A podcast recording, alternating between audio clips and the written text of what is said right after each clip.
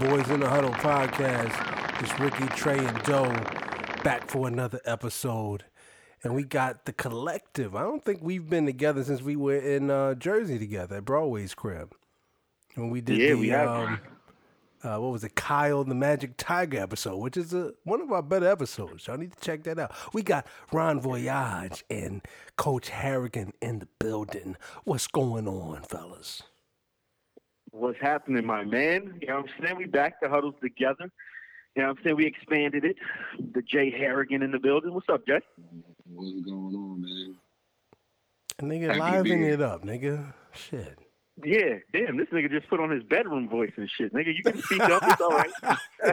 Nigga, what, Barry White, know you you quarantined with uh, a brothel and shit? What's, what's going on? with your Word. fucking voice? nigga over there sounding like a straight creep and shit. Nigga, what's up? Quarantining is real, man. It might change. It might change your tone a little bit. That is, that's true. That's true. But No um, how's everybody holding up? It's crazy out here, man. We're seeing, I'm seeing the nurses on Instagram talking about what's going on and you know people dying. It, it, it's heartbreaking, man. This is this is a scary time, man. Everybody doing all right?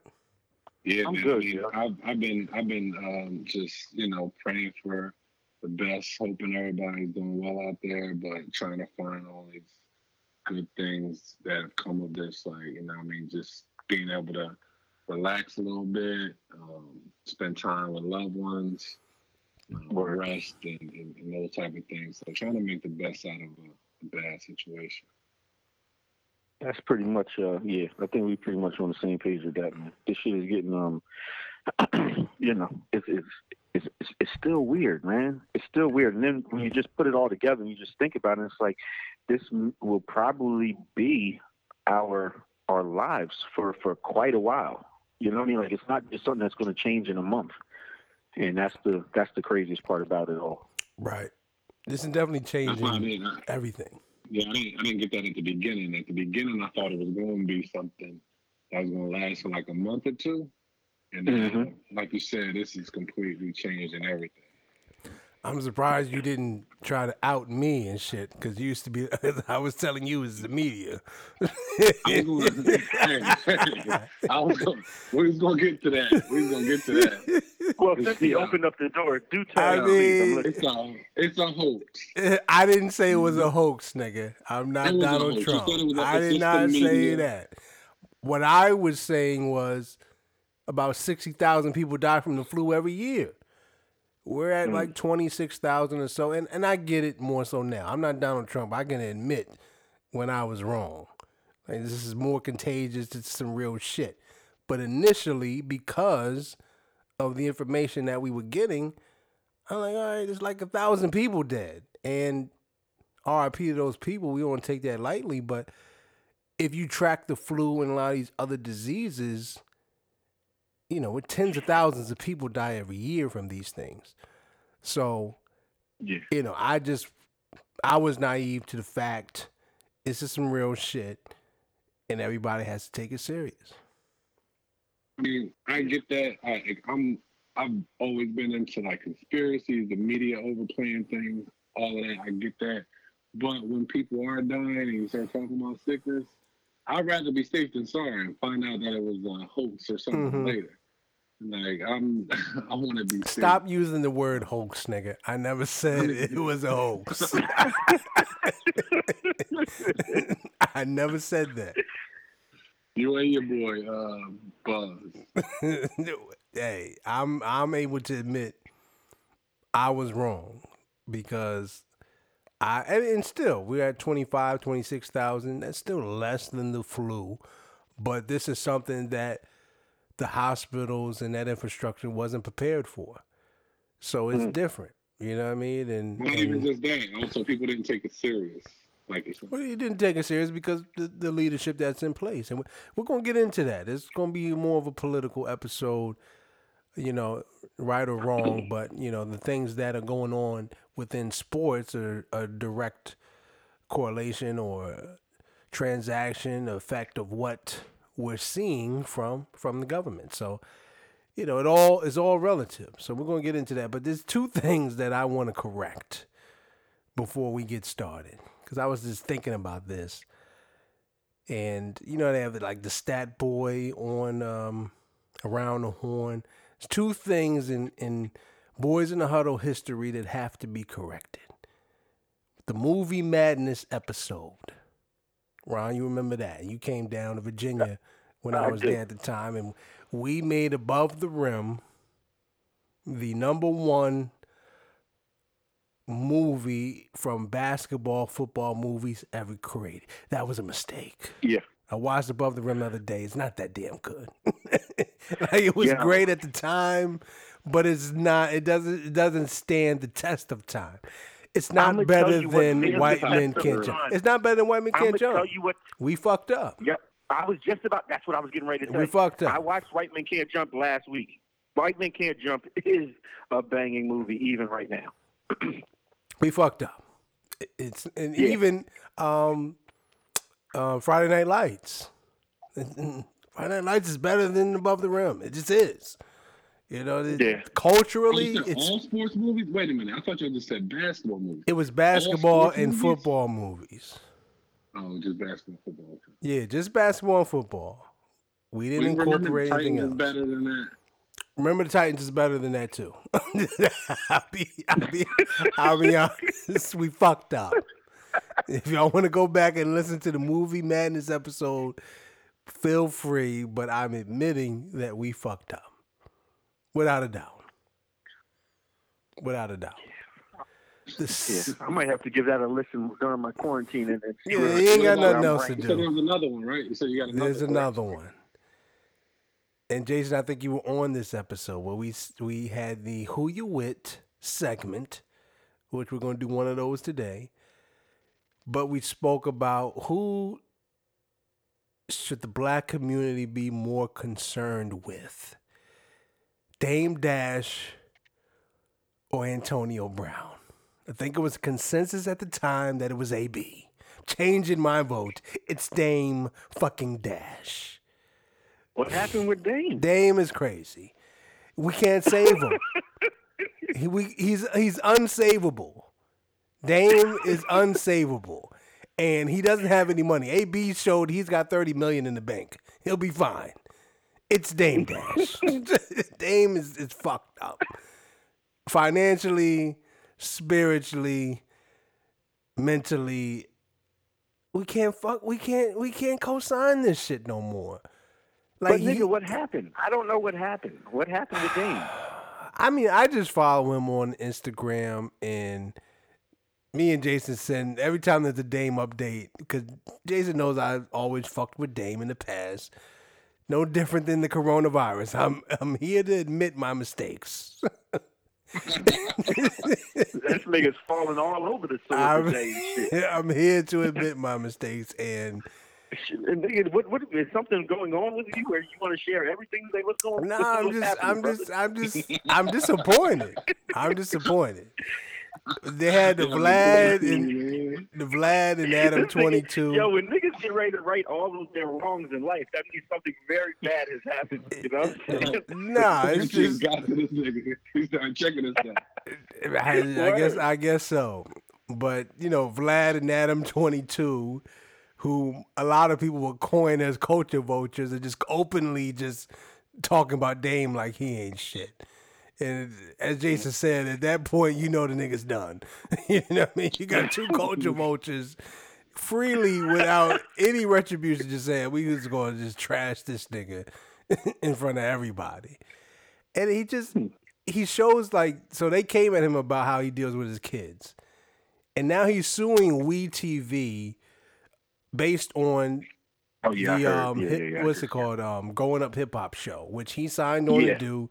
He was an executive producer at the time. Now he's suing them because of how he feels that they defamated his character or whatever. But then he puts a, a post up on instagram where it's like dog this doesn't help your case. Like you don't let anybody talk. You're talking to them like they don't matter like this doesn't it's just a lot of shit with that nigga man and and if you really think about what he preaches, it's not smart business. If we're being real. Like he spends his own money and he likes to tote that. Like, oh, I spend my own money and I don't ask Right, for anybody. right. I'm a boss because I spend my own. Nigga, that's stupid. Yeah. Vince yeah, McMahon yeah, just yeah, just filed for bankruptcy with XFL. I'm pretty sure he didn't spend a whole lot of his own money on that. So he can file for bankruptcy, and then that just takes a hit on the business and doesn't affect your personal credit, especially if you're talking to young black people. If I decide tomorrow I want to go invest in real estate and flip houses, if I don't set up a business account first and get loans, those projects may go bad. And then now I fucked up my own personal account because or my personal credit because I said I'm gonna go ahead and use my own money. And say those I fucking investments go wrong. Then now my whole shit is fucked up. Nobody uses their own money. Like that's just bad business advice that he's trying to spew out there. And I get what he's saying from ownership and entrepreneurship, all about that. But Dame is fucked up, man. I'm just saying, I'm changing my vote. It's Dame Dash. Pray for him. He needs help. Anything else you want to tell us, man? What's up? Nah, I just had to get that out the way. I mean, I don't know if y'all see You anything you got if y'all see Carson it, Wentz? Do if you- y'all you like see it Carson differently, no? then then you can speak on it. But just something that's been on my mind in the past couple of days. Just and Alright. Jason, you were on that episode. You're sticking with AB, or you going? Are you moving towards yeah, Dame? no, no, no. I mean, I think that it's a the, the time like when you get these the uh, videos on Instagram, it's going to change your view. So like, I haven't seen AB on Instagram lately. Nothing crazy came up. So right now he's like out of sight, out of mind. Dame got But AB just out. showed he got thirty million in the bank. Dame is telling but his we- daughter he can't pay her uh, school or whatever the fuck because the mom took the two million that he was supposed to get from um what's that nigga's name? Not Tyler Perry, but the Oh, other gay Daniels. nigga. What's his name? Yo, Yo, yo, What's his name? Lee He's gay. Lee Yeah. What's his name? well, Tyler Perry has Lee come out and though. Yeah, Lee Daniels. Lee Lee, Daniels. Daniels. Lee Daniels was supposed to give him two million for that settlement, and the mom confiscated it, both of his baby moms, and he's saying that's why he can't pay for the school. So clearly, Dame don't got millions. AB got thirty in the bank. He showed us. I think we need to be more concerned for Dame. I'm sorry. I mean, I think that they both, you know, a little erratic. Obviously, Dame got some shit with him, but you never know, like, what somebody got because he could just be not trying to pay it. And it's like, Yeah, yo, not I'm trying to pay That's true. That's true. Yeah, yeah. I'm just trying to. Fifty this did this that way. shit, and I think Bow Wow if- did that right. shit. If y'all think I'm broke, then dang, because I ain't giving her the money. You never know. You know what I mean? But the both of them off the hook. Think about it as like with AB, to go back to the like now, like AB, he depended on the sport. So the longer we got social distancing, the less, you know what I mean? He got to make this money off the sport. If you're a businessman, then, you know, it's different avenues. But with social distancing, that could take away a, a year of football, and that's not good for somebody. He already lost a year. He still got thirty. Yeah, I was just about to say that. he's- Mhm. I mean, you got thirty million. It's on you whether you fuck that up or not. Which he may very well do that, but we'll see. There's no May about it. That shit is done. I wouldn't say that because clearly he hasn't fucked his money up to this point. Mm. He's in his thirties. You know what I mean? I mean, we see the He's just not antics, but that hasn't been financial. You know. But I just hope had to get that it, out. He just got He just got what? got that money. he working out with Lamar Jackson in Baltimore. And who's on Baltimore? His cousin, Hollywood Brown. I wouldn't pass I wouldn't put it past Jim Harbaugh. It could happen. I like that. It could happen. Hollywood and AB tandem both ends of the field. Mm. I like I haven't seen his Hollywood. I gotta I gotta check him out. That, that, that, that'd be a good look. I ain't gonna lie.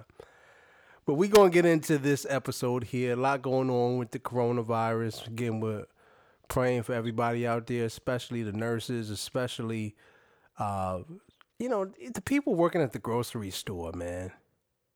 Like people got to really recognize that these people, hourly workers, being forced to work, be around people to potentially catch the disease themselves because they got to pay their bills. They can't say, "No, I'm not coming in. I'm staying home." Like people need to look out for them, man. Whether it's a fund that you do locally for your local grocers, grocers, it, something needs to be put in place for them because they're risking their lives. You know, I'm not going to say to the level of the nurses and the people in, in the hospital, but let's keep it real. I, I don't want to say they signed up for this because they didn't, but at the same time, they kind of did, which is totally different Well, than yeah. someone that has to come to work at the grocery store. Like we need to really recognize those people as heroes right now because they are. Yeah, they're keeping this whole thing going. Absolutely. Yeah, yeah. So yeah, definitely, think about that. Yeah, definitely. Um, you know, if you, I don't know, you can tip your your, your cashier or start a GoFundMe. Like something needs to happen for them. You know, Yeah, I was people gonna got to say look maybe out we don't have them. to go so far as tipping them, but you know, I definitely pray for them because prayers are free. All right, let's go. Wow. For sure, man. Pray for them, man. We And would like the money that- While we love the money that jingles, we would love to have the money that folds. I know. Yeah. All right. Cool. Indeed. No doubt. But um, I was curious. You guys are involved in youth sports. Jason, you as a coach, Ron as a father slash coach. How is this affecting that? Because I was watching actually right before this, they had the commissioner of the Little League World Series talking, and a little strange. He's like, I want to get the kids back on the field as soon as possible, be safe. But he's talking about how they have to get visas and fly kids in from all across the world. Oh my God. Like, are we serious? Is it that is it that serious that this takes place this year? Like, what, for who? For what? Shout out to Ricky Watters. Mm-hmm. Right. Like, Right. what is going on that you feel like these kids need to be involved in this? And it's a great experience, without a doubt. But if they miss out on it, it's not going to be the end of the world. But I'm just curious of what you all are dealing with, Ron. Sonny's in baseball, Jason AAU sports. How has- this affected those circuits? Um, and even with like the recruiting and things of that nature, are kids missing out on anything right now? So I'll, I'll jump on real quick and just give you just from uh, from from Sonny's perspective, um, and and from just from the father perspective and wanting to see your kid play. Like, man, this this sucks, man. You know what I'm saying? Because, you know, he he's just coming off of the knee injury that ended his his his, his basketball season early. You know, so when when we got the the orthopedic doctor, you know, and he's saying, you know, you'll probably be out about eight to twelve weeks or whatever. Sonny's got it circled on his calendar. Like, all right, I can get back, and then I could start freshman baseball and yada yada yada. And then when all of this goes down, and it's canceled, it, it, it was it was heartbreak. You know what I'm saying? But that was just initial All that money you spent in training this year down the drain. for nothing. for who? For what? Shout out to Ricky Watters again. you know. So I mean, at this point, just from a from from a uh, parental aspect, it this it sucks, man. You know what I mean? It, it it sucks. You can't. I mean, you could go out there and hit a few balls or whatever, but at that. But what are what are the to do, so- conversations being had? Are they is the season canceled? Are they still talking about moving forward with something or what?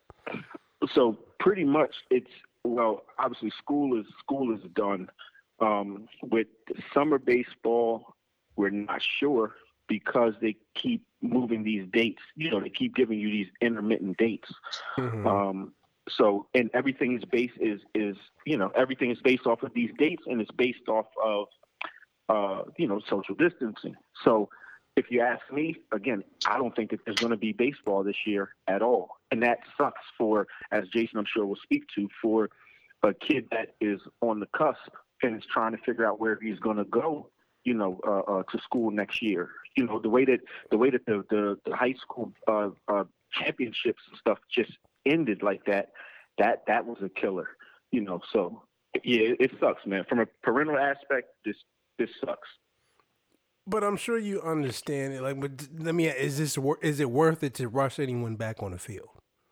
Oh no, no, no, no, no, no, no. The president literally that's that's that's nuts. Yeah, I mean that's nuts. You, if for a president of a of a youth organization to speak like that, that sounds really really bad because it doesn't sound like we're thinking about the kids at all. And he tried to say he was, but to me, if if if I'm in it's that position, and we're going to talk about the, even the professional sports, but it's different when these kids are kids.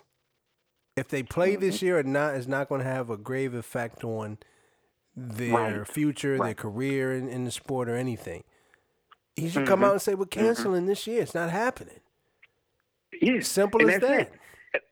It's that simple. It's that simple. It's not like it's not. Again, if you're a kid that this was your senior year of, of, of high school or senior year of college, but more so high school, and you're you're you're out there, you're ready for your senior year of baseball, and your senior year is canceled.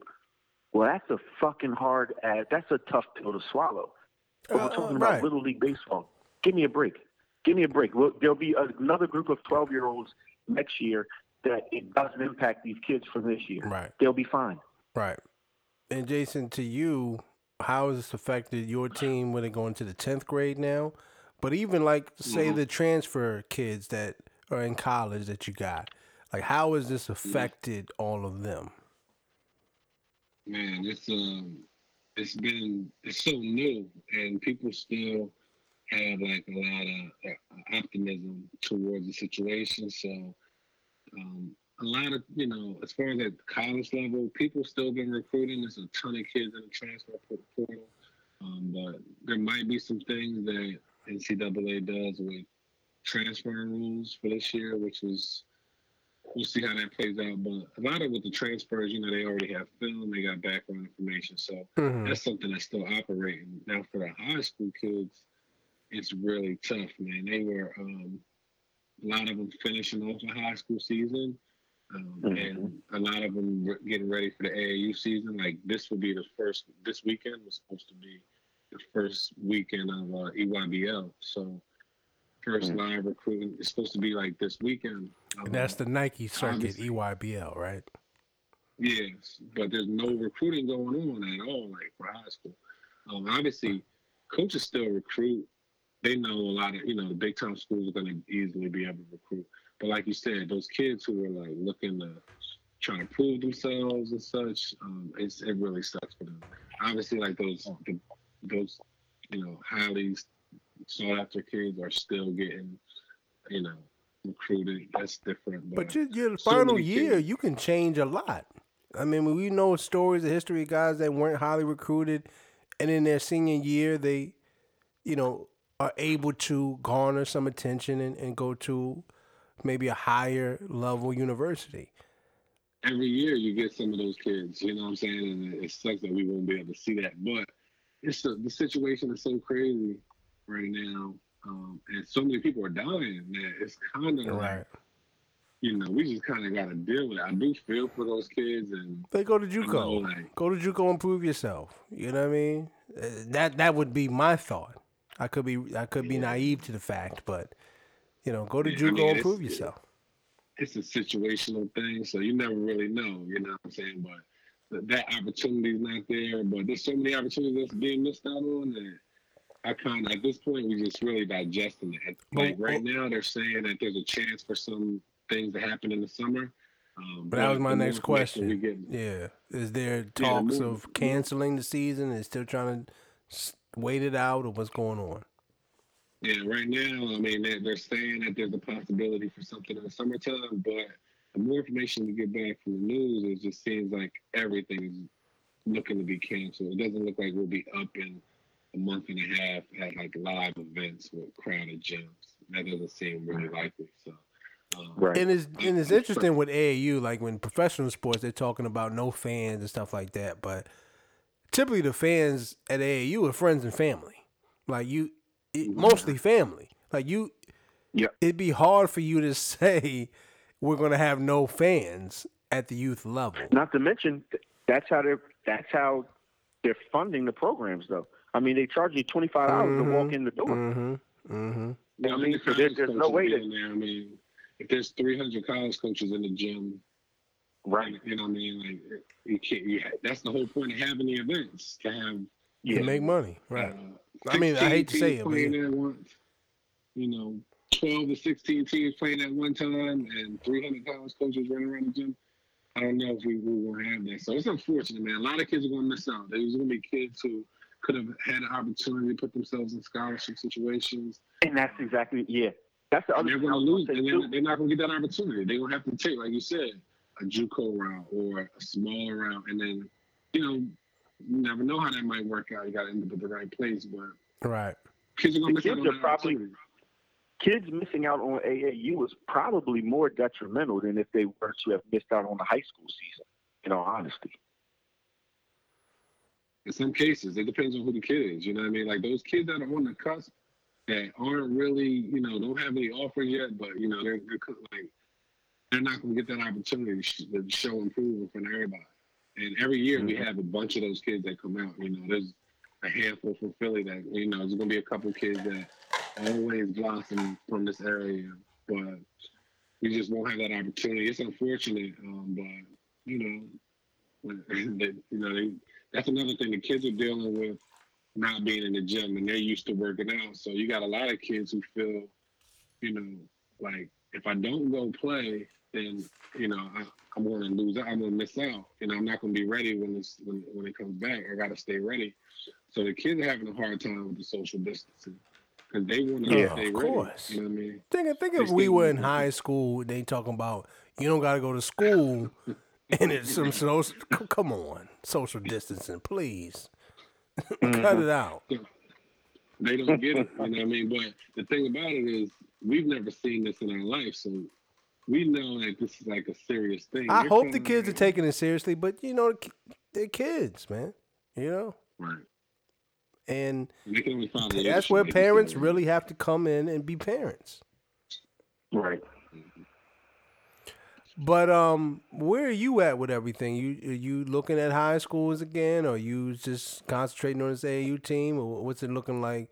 Because I would think it's a little difficult to maybe transition back into high school at this time. You just focusing on the AAU team. Well, no, uh, I mean, I thought we had a great year in Camden High. You know, I was it was unfortunate we couldn't finish off the year with those championships, but that that was that was really good for season. Um, being being able to be a part of that, and then I was definitely geared up for AAU. Um, this is going to be a big season, high school EYBL. Um, and now at this point, you know, you just kind of sit back and digest it all and uh, we're just figuring out life and making sure family and everybody's good. Everybody's on pause right now, so nothing's happening. Um, but I was hoping that we get some type of AAU season. It doesn't look like that's going to happen. Um, so, And we'll that's see, fine. I'm just getting You know, it, it, it is that's fine.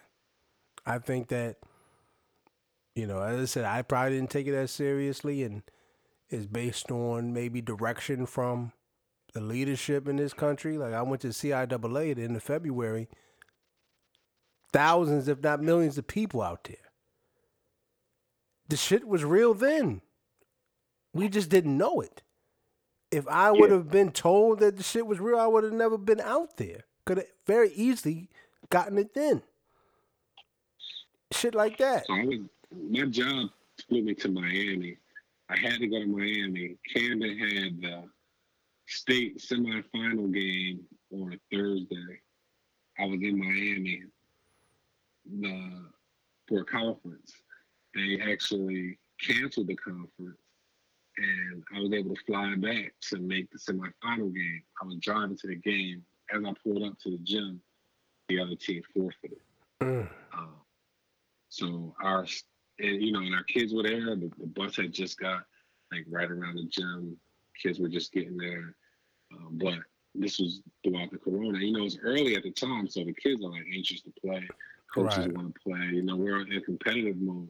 Um, but now looking back on it, it's kind of like, man, we just had no idea what was. Nobody No really idea. knew what was going on. No You idea. Nobody knew what was going on. I was like, I rushed back to get to a basketball game. That shouldn't have been happening anyway. But I mean, it didn't happen. And as far as I know, nobody from that situation got sick or anything, so that's good. But and that's that's definitely good that nobody, the you know, as far as we know, got sick from that. But that's a good segue into this. Um, the first real topic here. Glad to hear.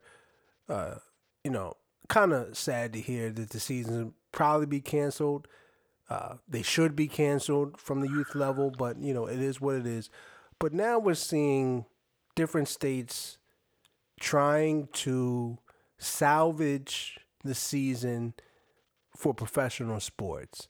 I think today they mentioned that Trump is coming up with some advisory team for the professional sports world and see how they can get back out there.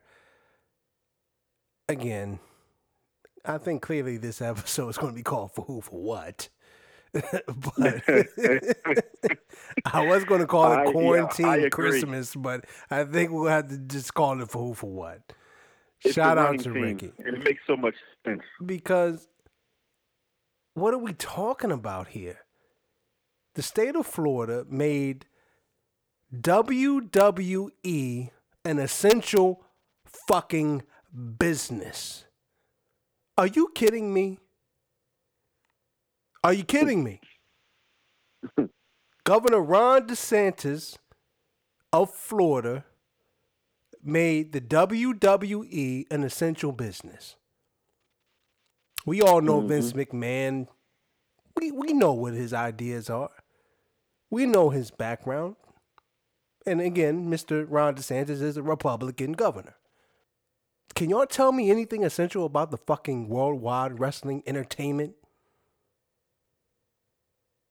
Uh, to answer your question, very short and sweet. No, Jason, anything essential that comes to mind for fucking scripted wrestling? no, nothing at all. I mean, I wasn't surprised, but I had to look it up. you know, what I mean, I, I, I looked it up. New York Times was- wrote about it.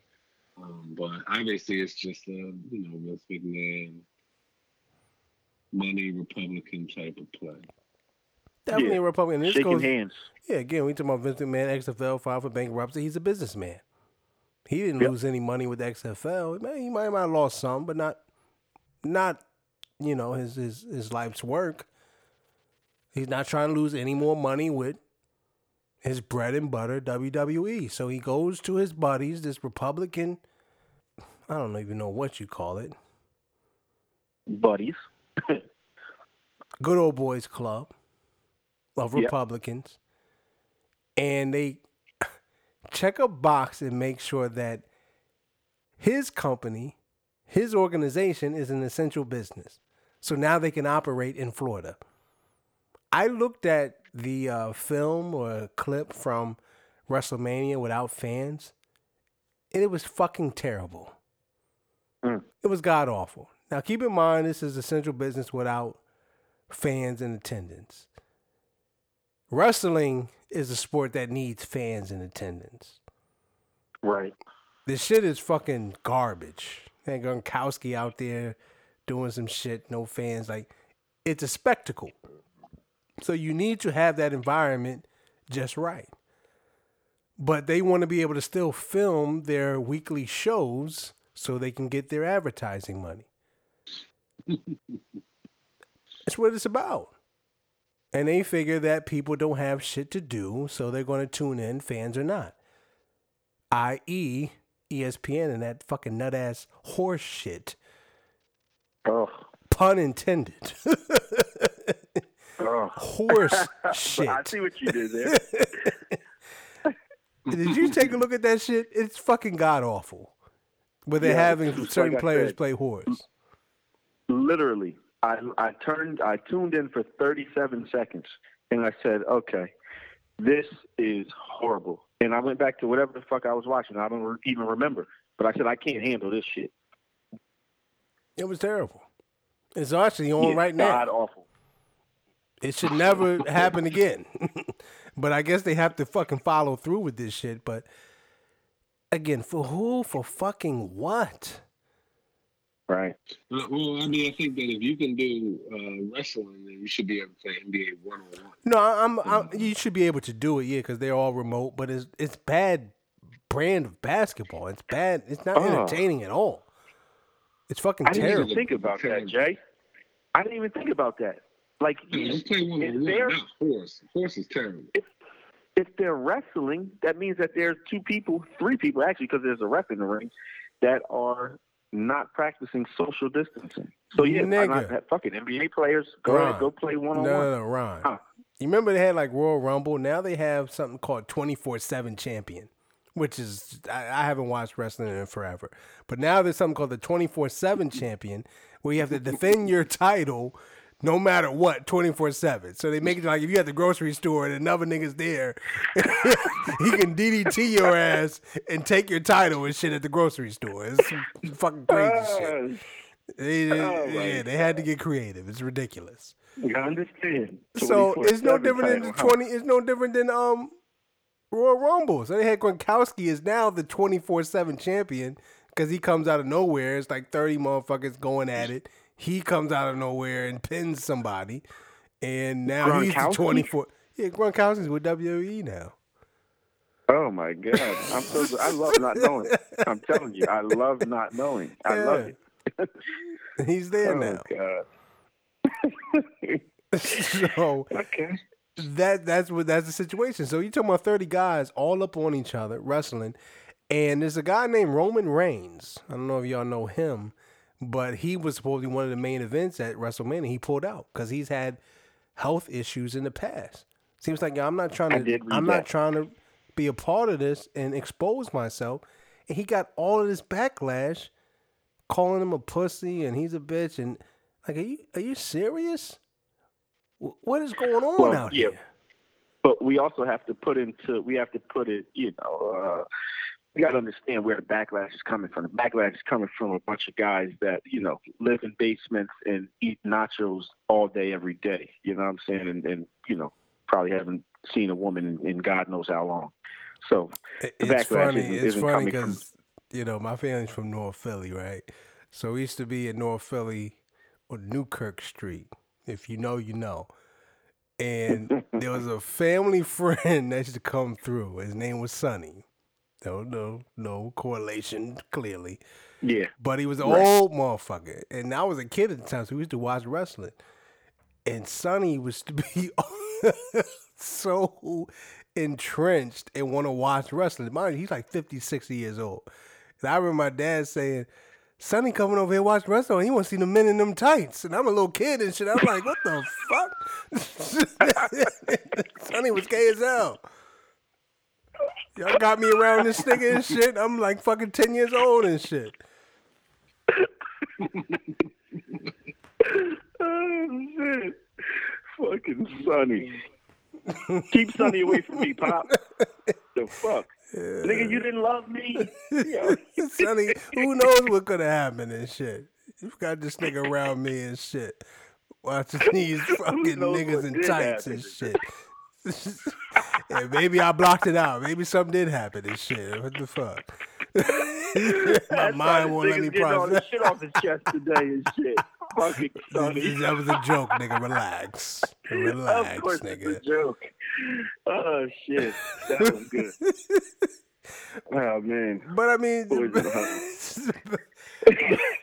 again, for who, for what? What what is going on? Yeah. So now they're all trying to get together, and what's happening now is they're saying, okay, Florida is open to this. So Bob Arum out of boxing is saying, all right, let's see if we can get some events in Florida. Mhm. UFC is saying, let's see if we can get some shit going in Florida because if you make WWE an essential business, you can't deny these others. You set a precedent. right. Like, what are we Right. doing? And then, I don't want to get too political, but everybody always tries to talk about black people supporting the Democratic Party and being taken advantage of. I, I I think it's clear as day if you look at what's going on today. The B- Republican Party don't give a fuck about nobody but the dollar. Right. Yeah. They don't give a fuck about nobody. They don't give a fuck about the people. They only care about the bottom line in the dollar. And it's clear as day that the two parties and what they represent. Now, the Democrats got some shit with them. It's politics. But what they're trying to do is look out for the people. And I'm not saying it's a racial thing. I'm not going to say that. It's more about classism. But it's clear as day that these people don't give a fuck about the majority, about the greater good of the people. So now they're talking about MLB is saying that they're going to maybe have 15 teams in Florida and 15 teams in Arizona. Again, another Republican governor trying to greenlight getting back to business while people are dying. Now, I'll tell you, Florida is in the top 10 states for coronavirus cases. They're number eight on the list. So now you're talking about shipping in and flying in a bunch of people into a state that is in the top 10 for cases. What do you think these people are going to do when they're in these hotels? You think they're going to, grown men, we talk, just talk about kids, but what are they going to do? They're going to go out and about. You're flying all these different people in from different parts of the country into your state, and you're already in the top 10. You're number eight on the list and the two counties within Florida which have the highest number of deaths and cases Miami Dade and Broward County. If you know anything about Florida, if you know anything about Miami, there's a high population of black and brown people. Which they must just say, we don't give a fuck about them. So let's just do it. Arizona's a little bit different. Arizona doesn't have as many cases today, but we've seen states take it lightly and then in a couple of weeks they become a hotspot. Right? Today, Arizona has 3,800 cases, 131 deaths, compared to Florida that has 21,000 cases, 524 deaths. So Arizona's a little bit mm-hmm. different. Arizona governor came out to say, governor came out today and said, we'll take them all. We'll host the whole season right here in Arizona. all 30 teams, baseball. We'll do it right here. 30 teams, the players and the staffs. There's already 30 people on the baseball team, let alone the staff, right. the equipment managers. Oh, please. Give us all of it. Foolish. It's ridiculous. I will say this if any sport can be televised without fans, it's baseball. Mm. Fans don't come into play with baseball until October. Let's keep it funky. Now, as as a fan, the the game I enjoy going to the most is a baseball game. The atmosphere, nice summer day, some beer, relaxing baseball is the best spectator sport in my opinion. On TV. I don't think there'll be much of a difference. But what do y'all think about what baseball is doing? Is it again another for who for what, or can you see some sensibility out of what they're trying to do? I mean, the, the the fact of the matter is, again, it's just it's just irresponsible. I mean, certain things are just irresponsible. There's it's it's not a need for it. Um, you know, for for Arizona's governor to want to invite that to his state, his the the people it's of Arizona people should be risk. telling. Yes, and they should be telling him where to put it. Like, nah, dude, this don't work. This don't work. We got we got kids here. You know what I'm saying? I got my kids here. I don't want to. I, I don't want an influx of of however many tens of thousands of people because that's what it's going to. That's what would have to come in. Right. Where do you put them? That puts everybody at risk. Your hotels, your restaurants, your your everything. Exactly. Exactly. Exactly. So you're saying yeah. you don't really give a fuck about the people. It's about the bottom yeah. line. And for some people that may be okay. But I would hope the majority of America, the majority of the world, does not think that that is okay. Because now, what happens when a bunch more people get sick and there's a whole nother wave? Scientists have already said there's most likely going to be a second wave. And you just want to go ahead and mm. create it? Like I don't know if y'all been watching this president the past few days, but it's it's it's it's surreal. This guy's fucking crazy. This guy is fucking crazy, and whoever voted for him needs to go ahead and stick themselves, because this shit is is is unimaginable. It feel like it's a movie that this guy is in Yeah. charge of the fucking free world. Yeah. Yeah, he goes up there every day, and the way that he talks is. It's gonna be like great. It's gonna be beautiful. Experience. He just says generic Yeah. adjectives and shit, and he's smart enough to know that most people are idiots. I'll say that. hmm So he doesn't have to give any details. He doesn't have to give a plan. He just uses fucking generic ass words. And 24 7 word is generic. 24 7 news is just ruined the country because now you have people just catering to a side for ratings. And they spew out rhetoric that just isn't true. As long as we cater to these people, we're going to get our ratings. Mhm. And it's destroyed this country. Yeah. Yeah. It's crazy. Yeah. Yeah. And that's a lot of times the problem is that that's what ends up being the story. The story is, is a lot of times the story comes from okay, what can I say that's either going to go against what this guy said, right? That becomes the story.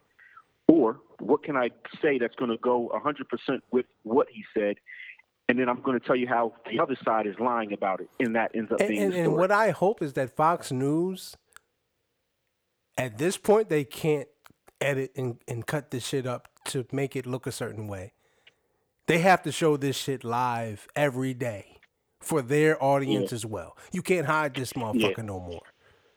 Yeah. Like, this shit is but the thing is crazy. that, the, but but those are the people though, right? That will say, "Well, we want to get America back," right? So they so when they hear him saying, "It's going to be beautiful," we're going to do it. It's gonna, it's gonna, it's going to be. Beautiful. It's gonna be perfect, just like It's just like the letter, perfect. just like the phone call was perfect.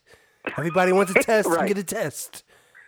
Fucking Right. lies. And so, yeah. So when they so when they hear that being said, they're like, "Oh man, he's, he's leading us. He's leading us back to you know back to where we were." Where in, in all actuality, a lot of these people they live out on fucking farms in the middle of Nebraska, and, and the neighbor is fucking twenty minutes down the road any damn way. So they don't even know what social you can you can is. say what you want. You can about what I'm about to say. If Republicans could have it their way, slavery would be back in effect. Free labor, it's all about the bottom line. Get them niggas back out there on the field. If they uh-huh. had it their way, that's what it would be. And I get I'm not speaking for every Republicans. I'm not speaking for every single Republican in the world. But as far as what that party stands for, that's what we're getting. Bottom line. If we can get free labor, we're going to rally together and just sign off on this. They're a gang. They're a bigger gang than the Bloods of the Crips or, or the, uh, what's that uh, white biker group? The, the, the Angels, The pagans or yeah, Hell's Angels. Hell's Angels. They're a bigger gang than, than any of them motherfuckers ever been. And they're going to band together. So if that's what the party is doing, then they're going to do it. Fucking Candace, what's the fuck is that bitch's name? Candace Jones, what's her name? Black chick. Was a Republican and be out there spewing all kinds of bullshit. She be right there with him. She be the house wench. And they just let her just sit Hey, up in there and and- do what she need to do. And Stacy Dash, we got a room for you in the back. And Stacy would be right there with it. Remember um Django, the black bitch that they had up in there? That, that's who they are. I know you didn't mean me. That's who they are. I'm sorry, I'm fired up. This week is just watching this shit with this president is just really blown my mind. Blown my motherfucking mind. But we're gonna wrap this piece of it up you know, they got the different sports world talking about continuing it on without fans, thinking that that's some sort of resolution to try to preserve the season. Not just the season, but the dollars, the advertising. And they might even be able to charge more for advertising in their minds because there's nothing else Be more people on. at home. You're at home, you're going to watch it anyway. Which I hope Yeah, this more horse bullshit proves that wrong because ain't nobody watching that shit. You Hell gave it no. 37 seconds. I gave it a minute and 37, and I and I regret that. Word. Ain't nobody fucking checking for that. Do y'all think these tournament style games with no fans can work? The NBA? Yeah, I think so. In the NBA, I mean, you think, think- it can work? Yeah, I think if they did a tournament and there were no fans there, I think we would all watch. I mean, I think I don't. That's not to say that it's going to be the same product, but it's still going to be something that we're going to watch. It's going to be competitive. There's still going to be great players who make great plays.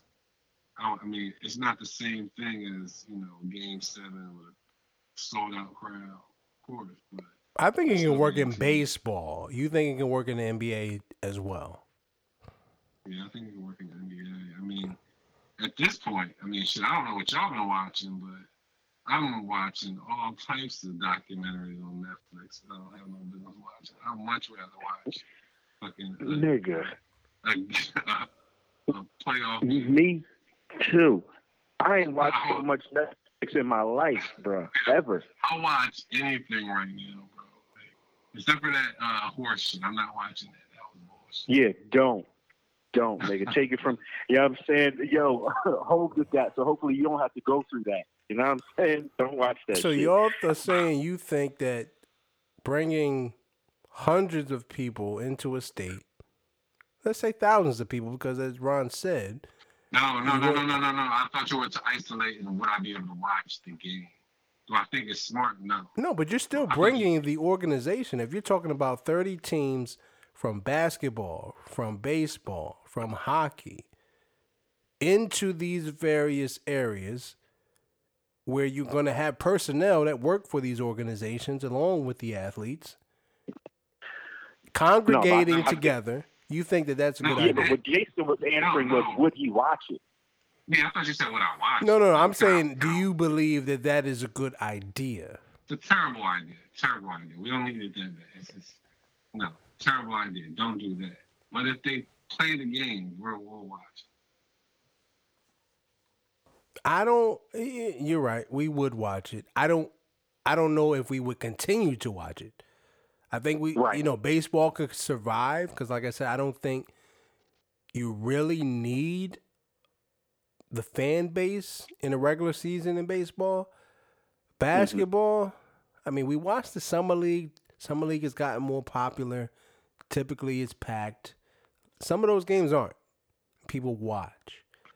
It'd be a different Yeah. experience. I don't know. And I'm It watching would be. Steph Curry shoot arounds, like just watching them. Kobe shoot arounds, just watching their pregame routine. I I mean, Yeah. it's either that or you're watching Joe the Tiger King. He's a fucking hero nowadays. He's the fucking MVP. Like what? Joe Joe Exotic is locked up for 20 years in Tekashi's home. Something's wrong with that. I will say. Fuck out of here, Joe Exotic. I don't want to see him either. well, he didn't do nothing. Tekashi did a bunch of shit, and he's at home trolling again. I'm not. I'm he? not. Yeah, he's he was on Tory Lanez quarantine shit on the Instagram live, talking about What? Yeah, he's home. Lane They let him lit. out. He's home. They let him out because of the virus. He got let out Oh, early. I love not knowing. Didn't know that. All right. Yeah. I came across Tory Lanez Instagram one day. This shit was crazy. yeah, he got banned for a little bit, but he's back. but um we're gonna get into the Instagram live in just a bit. But um so I think we're all in agreement. Cut the shit. Cut it out. You guys are billionaires. If you didn't save your money properly, when and we're gonna see now there's gonna be contingency funds out the wazoo going forward. But you'll be okay. All you billionaires, millionaires, most likely you'll survive this, at least in the major sports. Maybe hockey doesn't survive this. Maybe Some small market MLB teams struggle. But is it worth more people dying? If you're a Republican, you're probably saying, yeah. Yeah. And that's the problem. So now we're going to move forward to the NFL. Been some interesting topics that have been going on. Dak Prescott is out there throwing pajama jammy jams in the middle of the fucking coronavirus. Don't bump the fucking table. and the police were called, and it was a big ordeal. He's out here lying because it's TMZ and they don't get it wrong. Maybe 20 years ago they did. Today, TMZ gets it right and they're on point. Said it was over 30 people at his house. The cops are saying they were called, but they can't verify how many people were there. What does that mean? They're Dallas police and they don't want to get their quarterback in too much hot water. But what's going on with this guy, man? I've never liked him, not just because he's Cowboys quarterback, because he is who he is. He just. Uh, it's hard to describe this guy. I don't know what's up with him. He doesn't want to be black. He wants to try to be uh, toeing the line, and now he's doing this irresponsible stuff during the, the coronavirus pandemic. And clearly, the Cowboys don't want him. Clearly. If Jerry Jones wanted his ass, he'd have been signed a long time ago. Mm. Is Dak Prescott somebody you guys foresee being in the NFL five years from now as a starting quarterback? Uh, yeah. As a starting quarterback. Mm. Well, that changes the that changes the narrative. Um, I'm still going to say yes. I'm going to say yes. Some he'll he'll have a chance somewhere. I think. But he's lying. He's out here lying. Said that he had less than ten people, which conveniently coincided with the CDC regulation for gatherings and social distancing. Cops were called. Multiple sources have said you had 30 people at your house. Mm-hmm. People are not taking this shit seriously. We just talk about the kids if you're in high school, you're going to gather. That's what it's about. But you're a millionaire, professional athlete, right. a grown ass man doing nut shit. I yeah. just don't like this guy. And I think Zeke's yeah, nut ass was there too. Yeah, I think yeah, he was. he looks like a troll. He looks like a real troll. Like the troll from fucking remember Ernest P. Worrell? what was his name? What was that movie? Yeah. he looks like a troll from that shit. Can't stand his ass either. I do think Zach. I mean, I think Dak will still be there in five years. I mean, or be starting somewhere. I think their team is. You believe to, that Dak Prescott will be a starting quarterback in the NFL five years from now? I think that their team is going to be good for the next three years at least. I don't know if he's like, going to be with the Cowboys after this season. There's talks that they may try to trade him at the, at the draft. Oh, I was thinking like if he does get a deal, if he gets a deal with the Cowboys, then I think he'll be he'll be around for a while. But yeah, if they don't, then you never know. That'd be crazy. I don't. I don't believe, and, and I'm saying it. I don't believe Dak Prescott will be a starting quarterback in the NFL five years from now. Hmm. That's hard. They're going to treat him like Washington treated Kirk Cousins. I was yeah. They don't believe yeah. in him. But the mm. difference between Kirk Cousins and Dak Prescott, which he's going to have to learn, as Furious Styles told Tre, I don't know what's going to take for you to learn, but oh yeah, you're going to learn. You gonna learn. You a nigga. mm. You're black. And once they lose any kind of confidence in you, they'll let you know. Nigga, you're Quincy Carter. Hmm. RG3. RG3. Great example. You go into the back burner. And that's when you're going to realize who you are and stop toeing the line. That's what's going to happen. Mark it.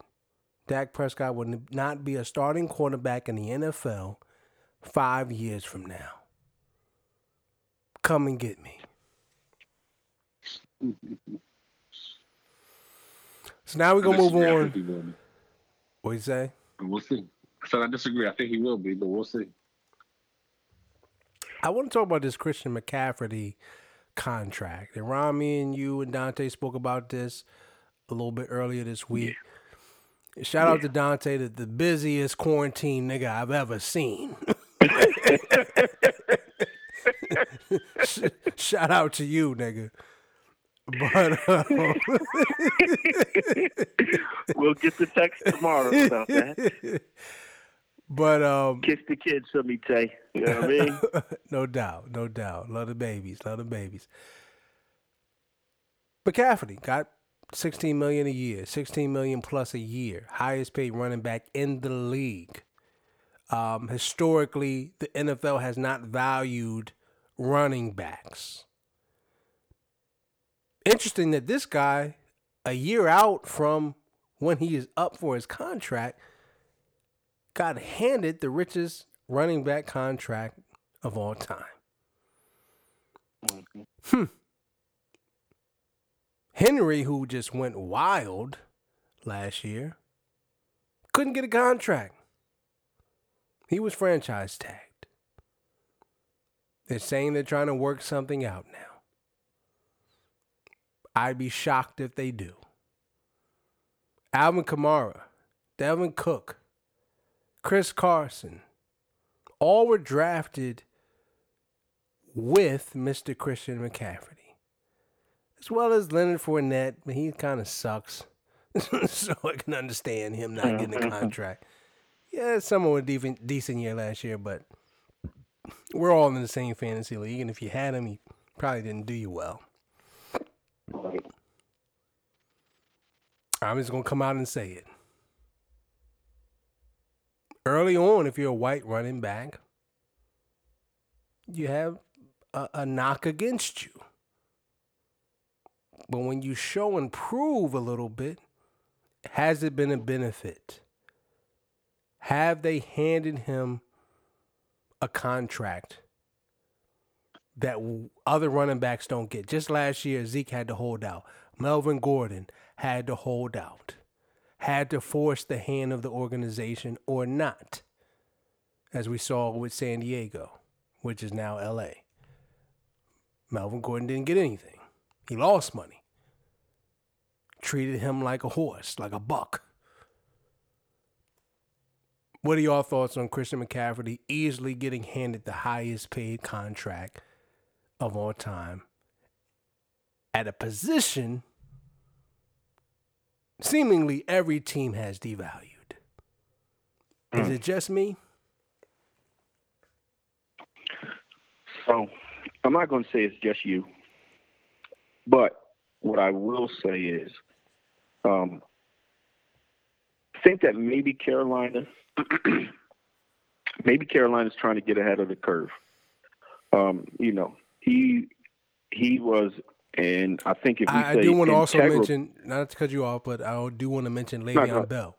Le'Veon Bell, similar back, high mm. volume of production.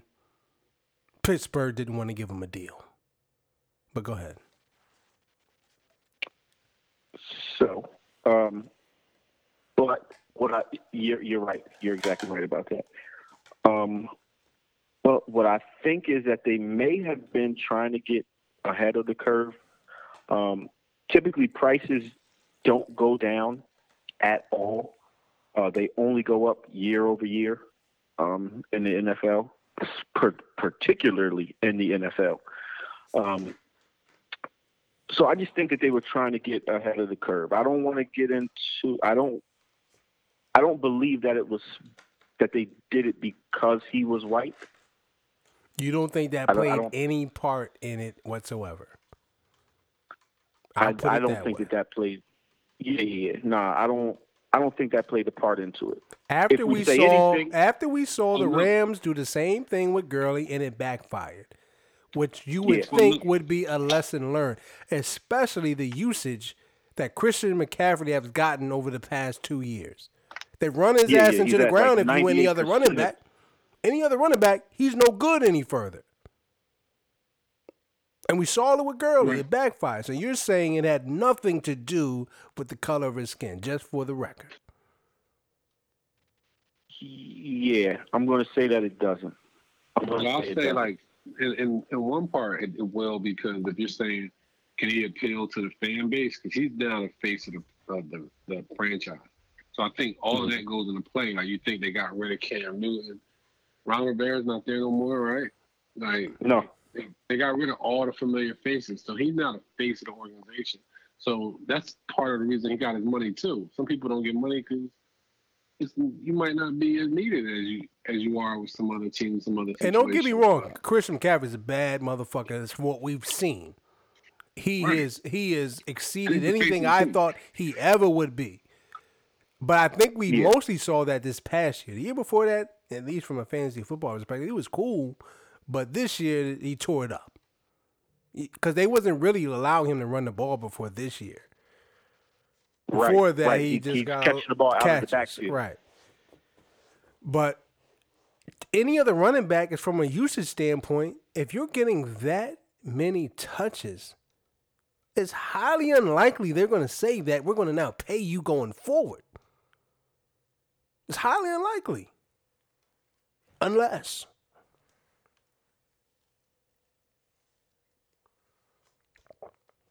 But I mean, you had something to say, Jason. I mean cut you off, but just had to get that in. No, no, no. I was just saying, like, it's a different situation. So I think it's not the fact of him being white. Well, that might play into part of it as him being the face of the team. But I think it's more so time and situation. So, you know, you get rid of your quarterback, head coach is gone. He's one of the better players in But the league. But Jason, he didn't even have to hold out. Most niggas have to hold out first and say, "I'm not coming to camp. I'm not doing this or that." They just gave it to him. hmm I mean, I guess you know that's that's part where the white part comes into it because they're like, yo, fuck it. Even if we even if we waste this money, at least we gave it to somebody we like. We can trust. Them. Yeah, this nigga hasn't gotten caught for with weed or anything like that. Just keep him. Or he's just white. Even if he did get caught with weed, it would just be like, oh, he was just having a good time. You know, like he's a thug. You know what I mean? Like, oh, he's a fucking thug. You know what I mean? Right. This nigga has a problem. I- you know, personally, I it just struck me as odd. You know, the the mainstream sports media has tried to defend it. Shannon Sharpe is knowing his father. He played with him. He couldn't bring himself to identify and spotlight some of this. Um, ESPN similar because if you're talking about production, he's put in the work. He's shown improved. But a lot of other running backs who have shown improve then have to fight to get their money. He didn't have to fight at all.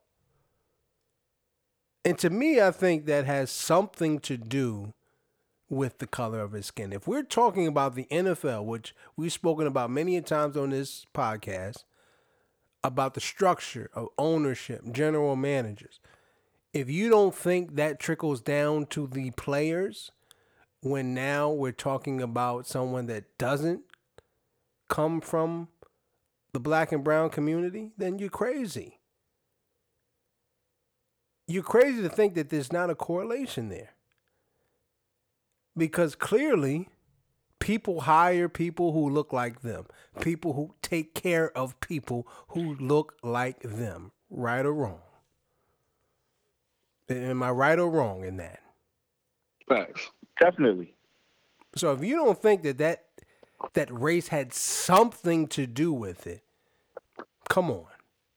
I, I'm not saying he's not proven himself and that he's not a bad boy because he is. Mm. But we've seen other black running backs who have been bad boys have to fight and struggle to get their money. That's why I say like I think it's just the right person at the right time with the right team. It just came like you know what I'm saying like I don't think the Cowboys would have necessarily gave him that money. You know what I'm saying like or whoever. Let's say somebody who wasn't going to pay him. Maybe some other teams might not do it. No, I see what you're saying. team- Carolina needed to lock him in. Now they probably wouldn't have gave that money to Le'Veon Bell, but you know what I'm saying they, they probably would have gave Le'Veon Bell a check, but not like that. So that helped him. Uh, his skin color helped him, and and I'll say his skin color may have uh, presented some detractors early on, but he still was the seventh or eighth pick in the first round of the draft. But I remember seeing people saying that that was a terrible pick.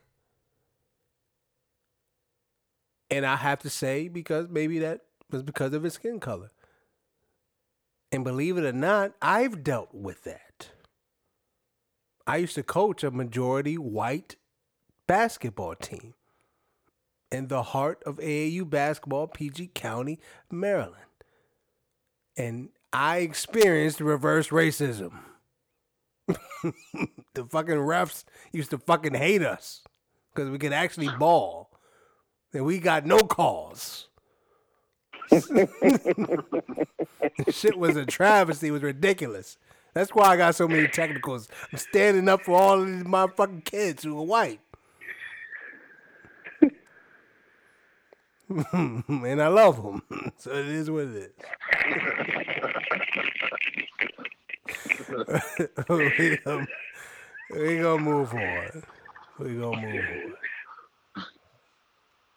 We're gonna move on to the Who You Wit segment.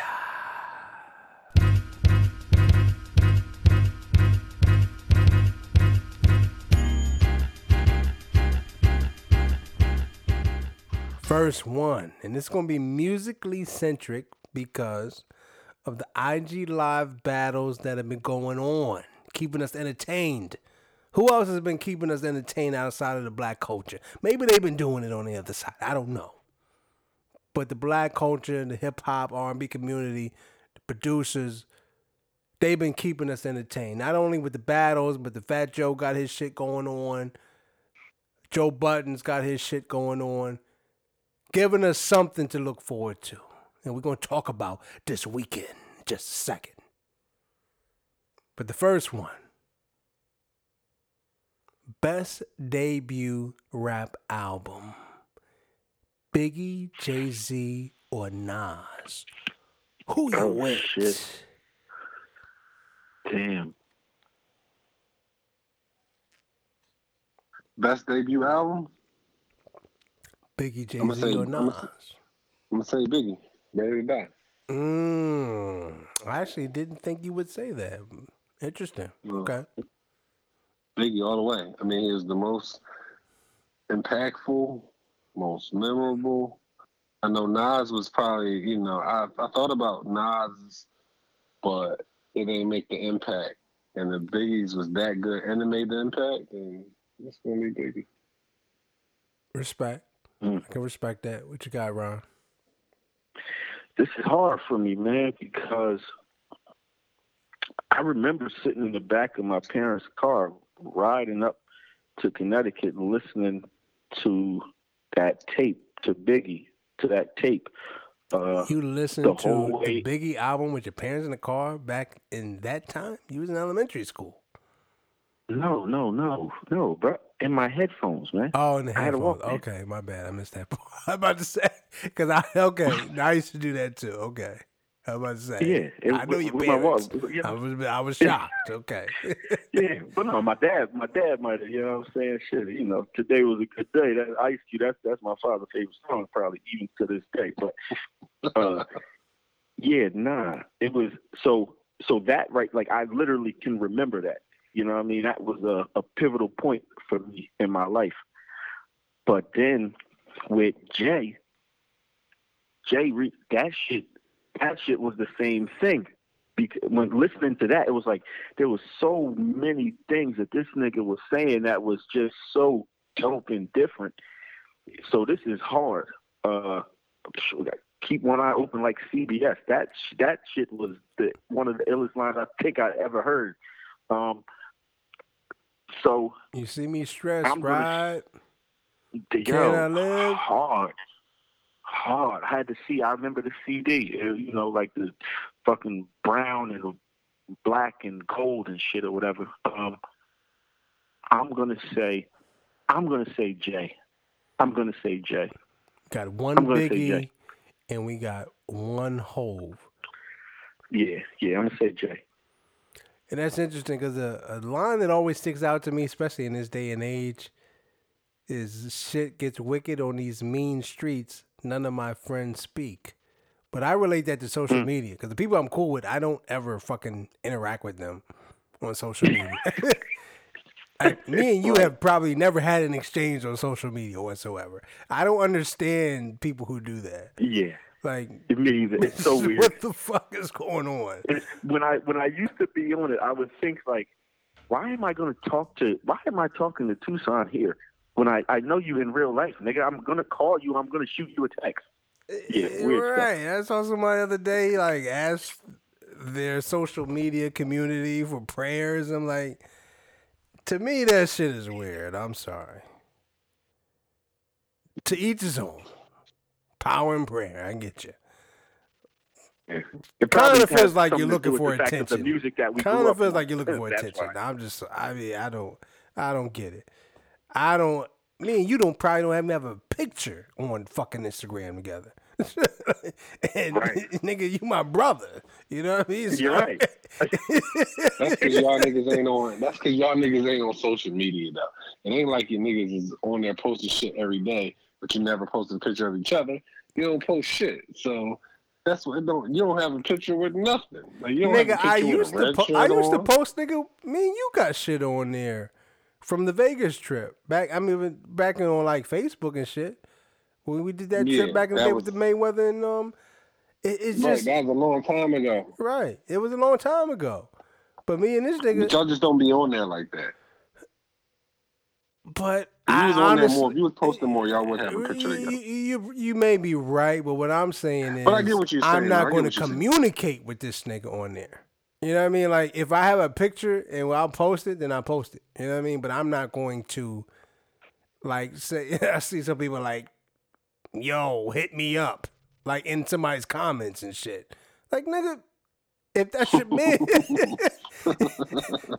if that's your man, then you text him or, or, or, or hit him up directly. Like I just don't understand that shit. But um, I'm gonna, I'm just gonna, I'm gonna equalize this shit out. I think that it's Illmatic. I think that hmm. Nas changed the landscape in how rappers approached records and, and, and spit they bars. Like I think he changed that shit. I think that So that's what I was going to say about Yeah. Jay Z though, because that's what I was like, yo, Jay Z shit came in '96. Like, he had Nas and Biggie on the album. He made like their albums, so he don't, he can't be first. Jay Z cannot be first. He just he didn't have no Nas on the album outside of the Dead President sample. That's what you talking about? Yeah, two samples on there. Oh no, no, no, he had one on there. I'm But not still, talking about no was, sample, but I mean, if it's a better album, it's a better album. But before Illmatic, Hove was rapping the Hawaiian Sophie with Jaz-O. It was different. I think Nas gave people the okay to approach the records the way they started to approach them. I just think Illmatic, and I'm a bigger Biggie and Jay Z fan than I am of Nas, but Illmatic changed the landscape of rap. So I gotta go with Illmatic.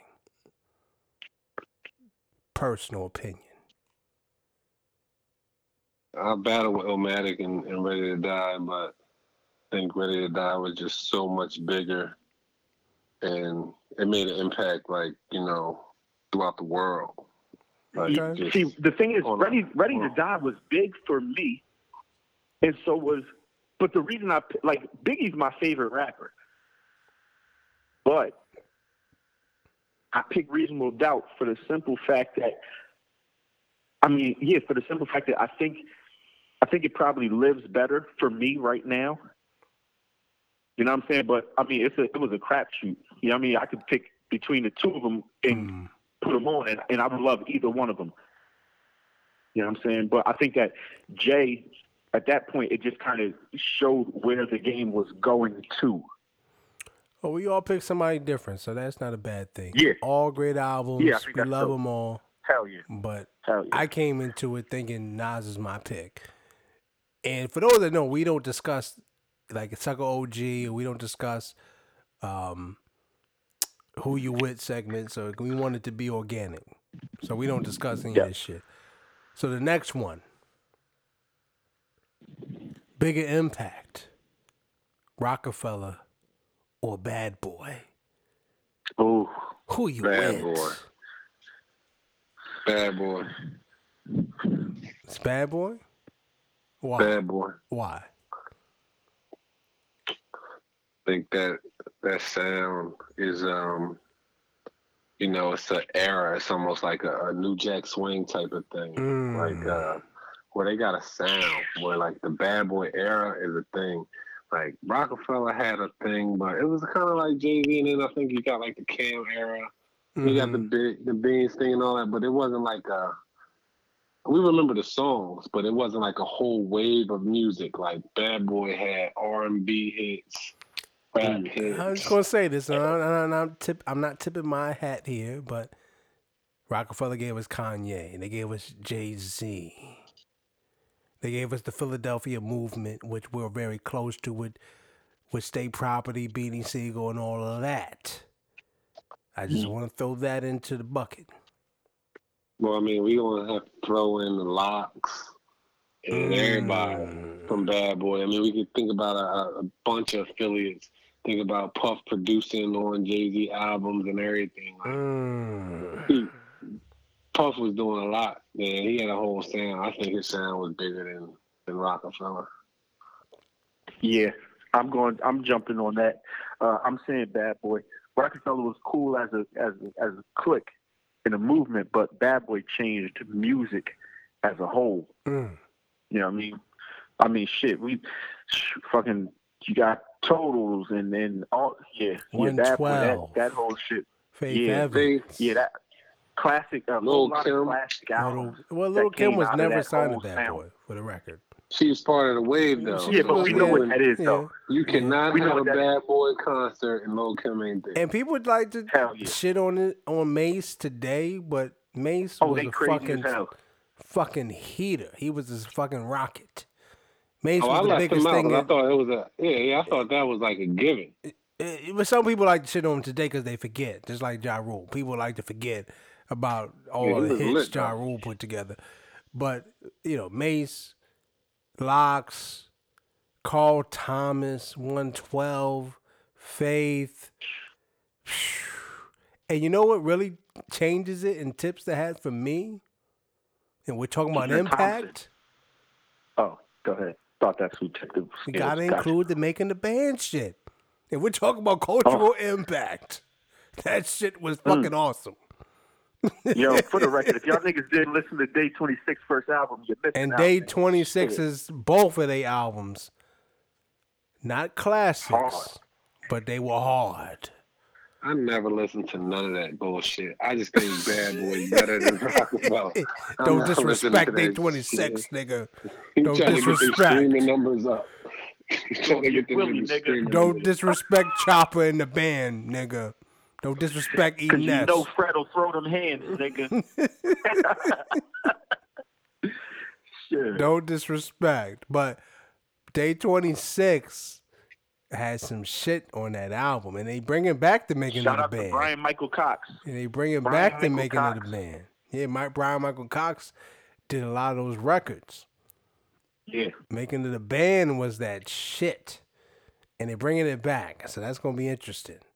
So that's the hmm. consensus. It was Bad Boy.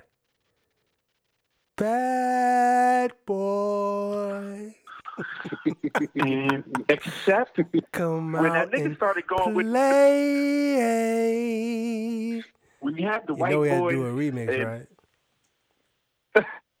Go ahead, nigga, just sing it. Fuck it. Talking more than ashtray. We No, know, I, I was done. I was done. Oh, all right. Go ahead. Cool. Yeah. Yeah. Puff had a little misstep there. You know what I'm saying? That that second wave of bad boy artists, Mark Curry and the White Boy, Cheri Dennis was dope. But we'll forget about that. Yeah, I fuck Everybody with Sherry loses Dennis. sometimes. I fuck with Cheri Dennis. We're gonna get back into That Puff shit- in just a second. Pause. Um, Pause. but there's a consensus there with Bad Boy.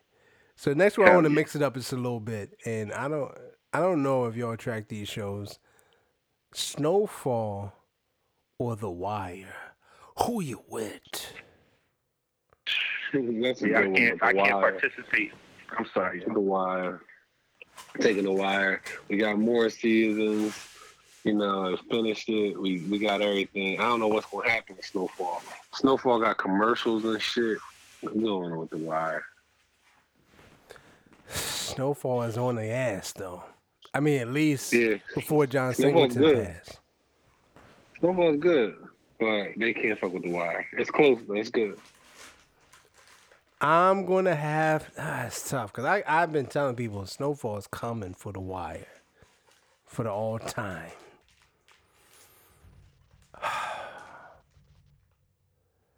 We got to keep it with the Wire because to me, the season four of the Wire, with the school district in Baltimore, is the greatest presentation of television I've ever seen. What season was that? With the with the kids in the school district, season four. Yeah, I know. What season was it? Was season four? season four. I mean, it's it's it's it's phenomenal. The way they transitioned to that, and season three was good because that's probably the most action filled season. And season five was trash. I mean, it was still five better. was Than, it was still better than a lot of other shit, but you know the premise of it with the news media, I guess I get it, but it didn't execute as well. But season four of The Wire is the greatest display of writing and producing of television ever. The way they show how a kid can be molded and shaped based on their environment is phenomenal. It, it, it if you haven't watched season four of The Wire, honestly, you don't really need to see the other seasons because they don't like really connect as much. Some of the characters do, like Bodie and Marlo, but Marlo didn't get introduced till season three, so there's not a ton that you have to connect to. But season four of The Wire and the way that they show how a kid like Michael was probably one of the more carefree kids that was a part of that group. And based on the transactions and things that happened in his life and that changed him, that you see the change throughout the course of the season. And then somebody like Namond who presented himself as a tough guy from day one, but then he got exposed. Just showing how that shit can change a kid based on their environment, based on lack of resources. It it, it was phenomenal. So I gotta go with the wire. As much as I love Snowfall, even though the end of Snowfall this last season, we were disappointed in. But it's coming. But I'm going with the wire. Yeah, yeah, it's good. Really, really good show, but definitely got to go with the wire. And Ron, you haven't seen anything. You're still watching. You're still watching Bill Nye the Science Guy. What's going on? Uh, yeah, man. I'm sorry, man. I've, I've I've always caught bits and pieces of The Wire. Uh, never sat down and watched it all. Snowfall, never seen it. So maybe I'll start at Snowfall and work backwards. You know what I'm saying? And and and get to The Wire, man. Yeah, sounds great. You ain't got shit else to do. You watching Joe Exotica, nigga. Watch the fucking wire. Fucking Snowfall. I'll put them on my list. nigga watching Joe Exotica and shit ain't watch fucking The Wire. All right. Six episodes of that bullshit. Well, it was eight episodes. The new one came out the other day, but uh, who's counting? Did it? Yeah, they talk to the people in quarantine. Not as great as season four of The Wire, but still entertaining. Yeah, definitely not, nigga, without a doubt. Next one. You this watch, is a good You one. talk to Joe Exotica in quarantine. You watch that shit. Well, what else were I going to watch? A horse on the, the NBA horse? No.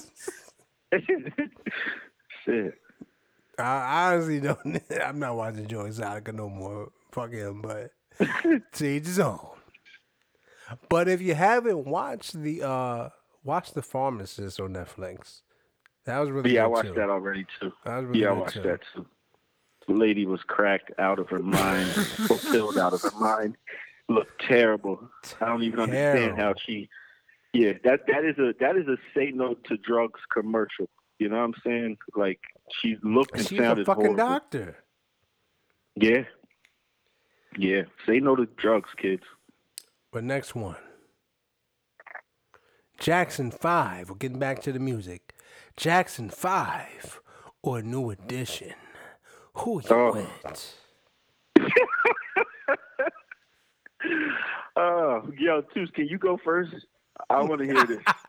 No. All right. Good call. Good call. no. Yeah, I, good call. no, huh? I- no, no, no, no. I present the question. I go last. Who you with? Oh my.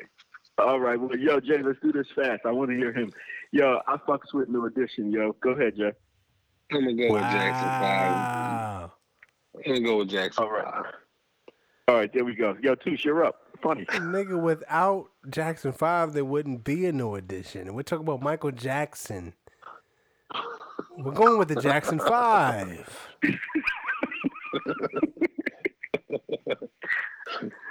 Bobby versus Michael. Nigga, please. No, cut no, no, no. This, this is it. No, no, no. It's a Bobby at 20 versus Michael at 8. Well, I was saying, don't be At cool. eight. Don't be. don't be cruel. No, he's not talking about Let's- singing. I'm- I'm gonna keep it real. I'm- I'm- I'm gonna keep it real. about hand. Don't be cruel. Outsold bad, which came out the same year. So Bobby's over Michael.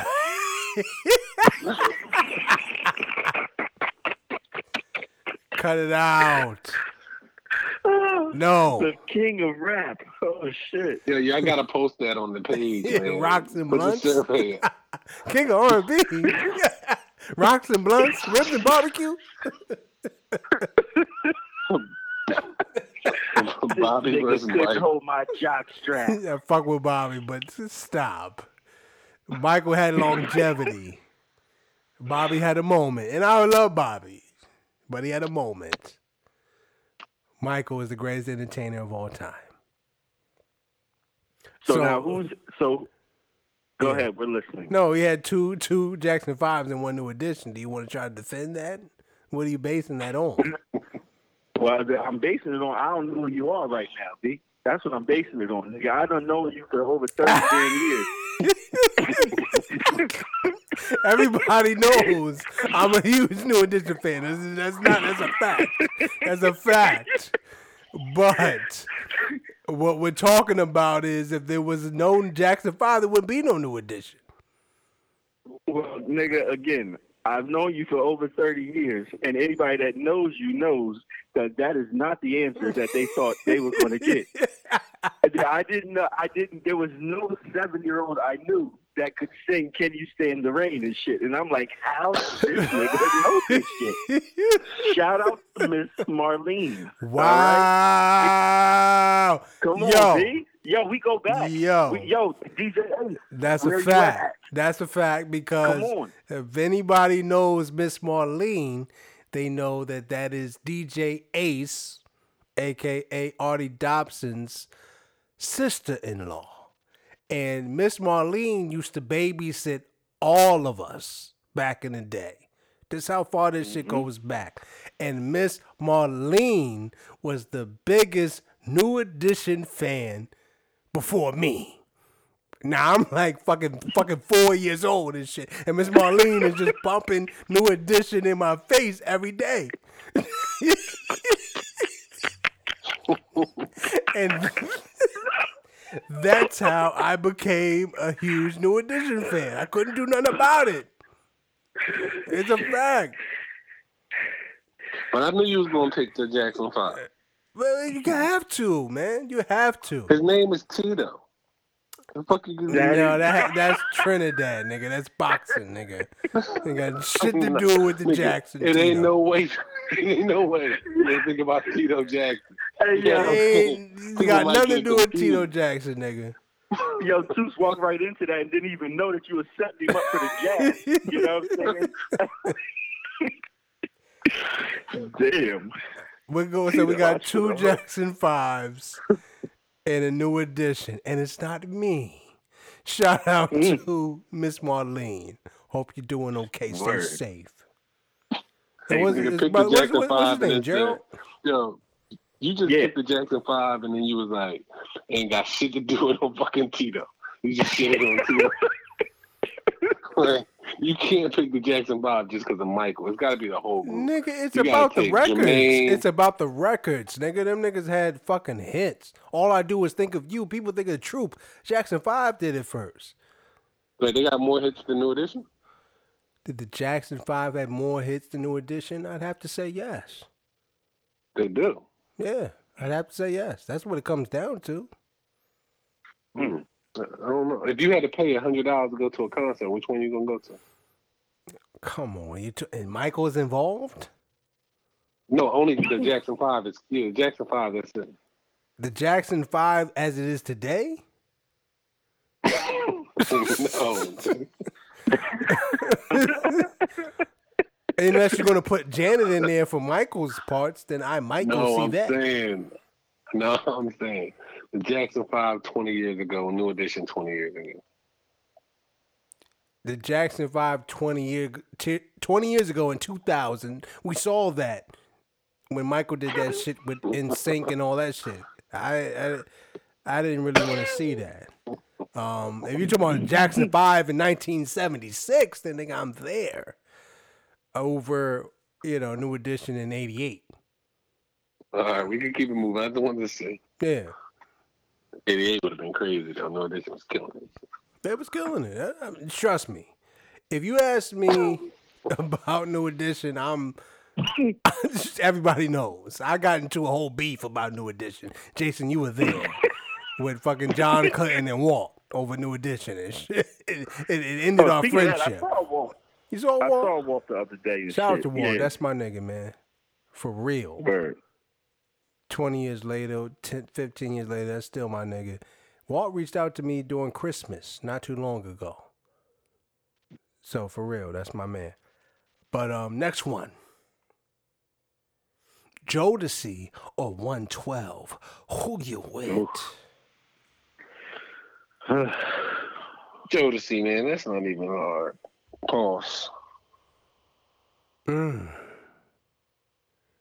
Jodeci, man, keep that moving. Y'all know y'all picking Jodeci. Fuck out of here. If we're talking hits, if we're talking about hits, 112 was together longer. Now, if we're talking impact, yeah, it's it's, it's Jodeci. Jodeci. But without if we're doubt. talking about, it depends on how you're looking at this, hits or impact. Mm. 112 got more hits than Jodeci. But Jodeci is fucking Jodeci. Yeah. Yeah. Um, that's hard, man. Because you know, when I first started, you know, running around, one twelve Cupid was the one that did it every time. That one worked every time. You know what I'm saying? Not even just Cupid. Um, the You Can Come See Me with Mr. Cheeks. Whew, Yeah. that's a hard record. Yeah.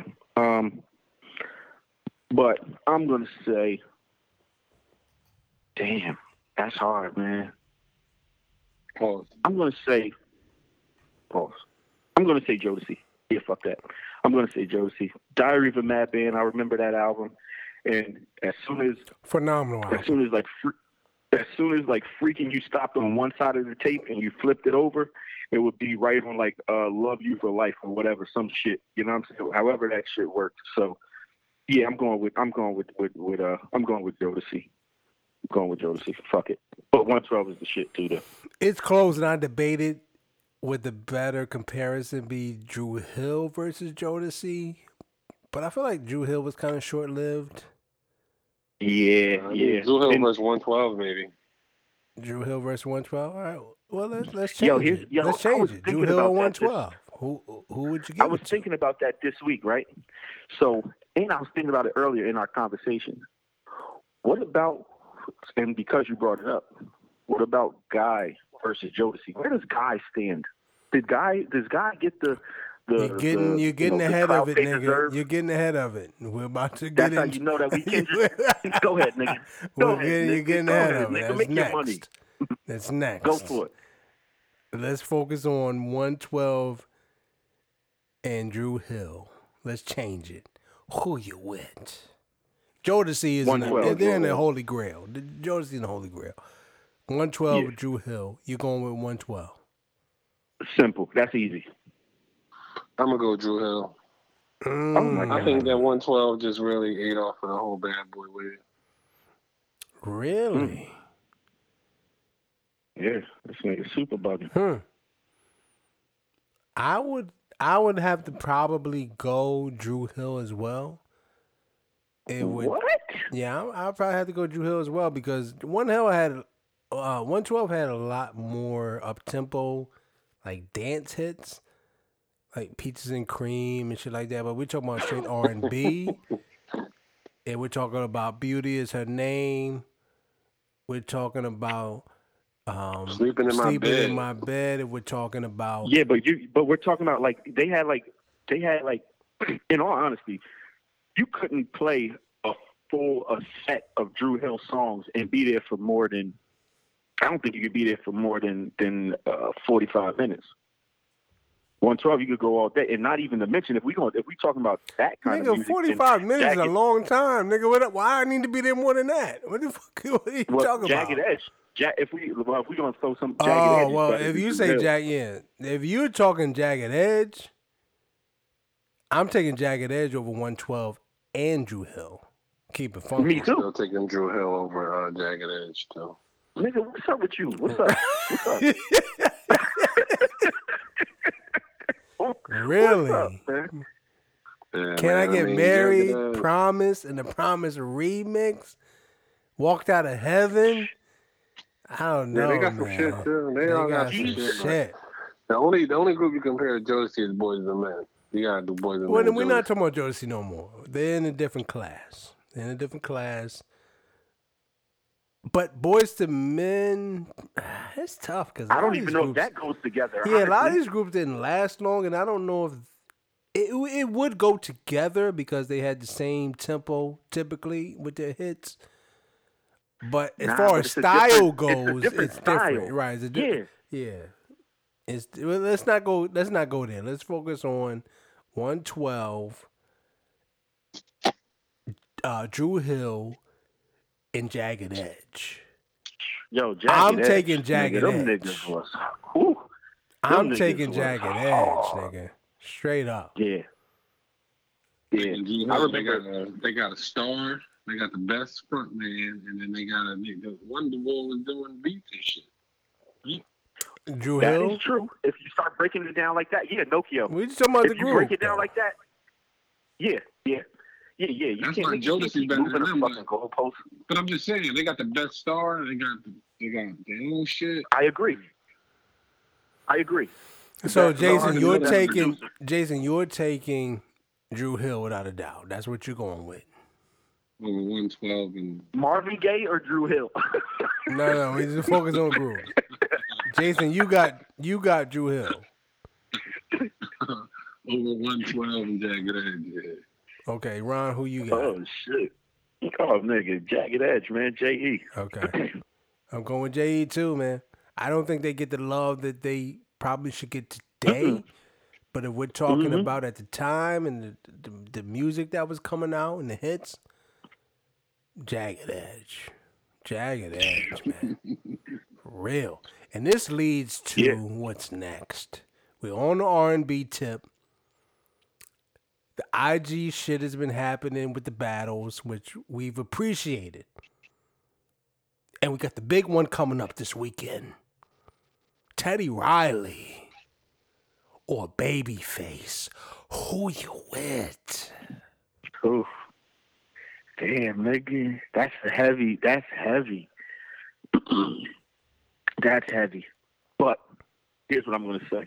I'm going to say Teddy Riley solely because that New Jack Swing, even when you hear it right now, you have to turn your music up and you want to do the WAP. New Jack Swing. Mm. So I thought I was going to go Teddy Riley, but then I remembered that he likes to pull out that fucking um, shit, the voice shit. The shit with in his ear. He, he likes to talking do about the voice- Roger Troutman shit? Yeah, he likes to do that. During, if he does that during the performance, it's over. He's I don't, well, nigga. We can't. Yeah. We not. We can't predict that. I'm talking about the hits. I'm talking about the music. No, I'm talking about because no, I think that the presentation of these IG lives is part of it. Like the But way we can't. We can't predict if he's gonna do that or not. Yeah, nigga, we talking about history. What's the record? I don't know, man. I just think he's gonna use that shit. But I, I like, I like Taylor. He just gets corny though. He gets super corny with that shit. He might. He might get corny with some of that shit. I get what you're saying, but I've already proved it. I've already battled Teddy versus Babyface. I did that too. I've already battled it. Me and Joel Moorfield had a battle on our Instagram. I had Teddy. He had Babyface. 'cause he kept talking about Babyface, Babyface, Babyface. I said, nigga, I'm to give you a week to, to change your mind. It's Teddy. And he didn't want to change his mind. I said, okay, well, how about me and you battle? And Joe, I know you're listening. 'Cause He's one of our he's one of our uh, uh, uh, consistent listeners. Joe Morfield, I know you're listening. I showed you the way, nigga. Me and Joel went back and forth on Instagram. We would send snippets. We battled. CG Carr, who was a 609 legend, was the judge. It just happened today.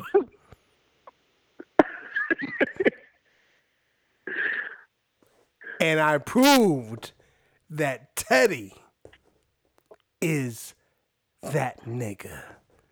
We're going with Teddy Riley. Ron, to your point, babyface hits are fucking mainstream and, and kind of boring. Let's keep it real. Well, that wasn't not my point. I didn't make that point at all. But this nigga just attributed a whole point to me that I did not say. I didn't even use Babyface's name, let alone making a point. Well, for it. I nigga, like. I'm like making where the you're going. point for you because That's if we're saying. Talking about the records, I don't know who said it. Maybe Jason, you said it. If we're talking, no, you know, Ron, you said it. If we're talking about the groove of the record, nigga, we don't want to hear "Love Should Have Brought You Home Last Night" today. Don't nobody want to hear that shit. It was cool in '92. but if I'm at the cookout know. or if I'm with my lady, we're gonna fucking play. Let's chill. I like. We're gonna play. I like. We're gonna play. You can have a piece of my love. We're gonna play the keep sweat, the que- the keep sweat records. Slow down there, partner. I had to slow down. We're gonna play the Keith Sweat records. Let's make it last. If the sun goes down and I'm still on the grill and we're fucking still playing music, those records are still gonna come on. We're not playing some of the Babyface, and I love Babyface. But a lot of his records were mainstream and washed down to appeal to a broad base. Teddy resonates with us. And I proved that already. Teddy, if you need me to fucking join you on fucking Saturday, I can join you and show you how to win the battle. I just want it for you locally. It's Joe Teddy Riley. What do you say? Did y'all record the battle? Who, me and Joel? Yeah. No, we were just sending stuff to each other via um, Instagram DMs. So it's Oh, me. Joel, and CG have a, a, a Instagram chat that we we we tune into daily, and we would just send those snippets via Instagram over the past two days. People don't understand. Teddy Riley did Do you remember the time? People understand Teddy Riley did Keith Sweat's first two albums. People don't understand Teddy Riley did It Takes Two to Make Bobby a Thing Brown. Go Right. Kool Moe Dee shit, Heavy D shit. Way more versatile. Not to mention the guy in the Blackstreet shit. It's Teddy Riley, man.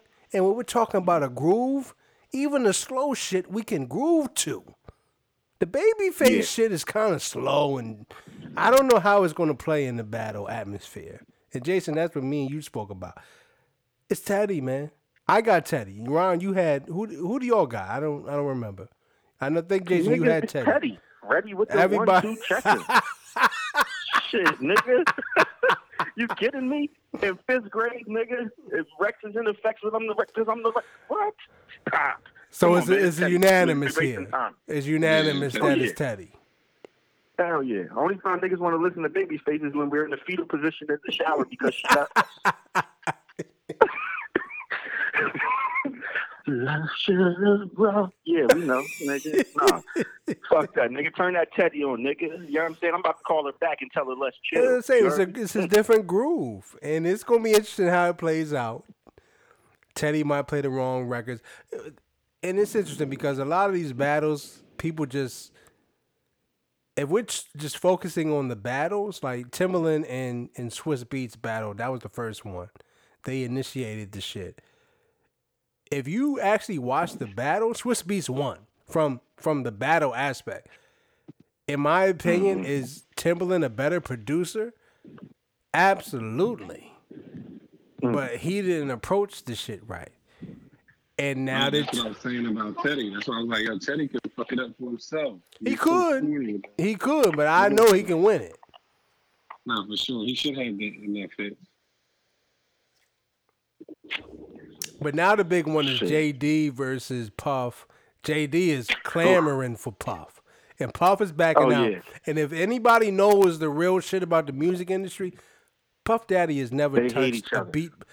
Yeah, I wouldn't say they hate each other, but Puff Daddy has never touched a, a fucking beat Right. board, a production instrument in his life. Mm-hmm. Puff Daddy is a great executive producer. hands off producer. He's a, exactly. yeah, he's a great executive producer. But if you put Puff in the studio by himself, he's gonna come out with nothing. You put JD in the studio by himself, he can come out with hits. And Puff is running from the shit. Edge. Shout out to Jagged Edge because that's under JD's umbrella. If you put Puff Daddy in the studio by himself, he he and he tries to hide it today because he puts his name on all the shit he actually didn't work on, but he had an ear. He was able to direct, and there is a talent in that. But I think he knows if he does the beat battle, Stevie J's coming out of the woodworks. Mm. D Dot's coming out of the woodworks. Chucky Thompson's coming out of the woodworks. Mario Winans is coming out of the Cox. woodworks. All the guys who actually did the work would be like, nigga, please. Mm-hmm. This is my shit. Mm-hmm. So he's trying to stay away from it. Hey, I'm I gonna don't think they would do a beat battle though. I think they would do more like a producer battle, like But even, a even pro- but Jason, even producer, a producer Yeah, either what he's saying makes the record or touching writes the record. Puff doesn't do any of that. He has a I'm team saying, of people yeah. that does it for him. Yeah, well, I mean, I think that whatever they did, they would they would probably like make an understanding. These are record I'm responsible for, whatever fashion.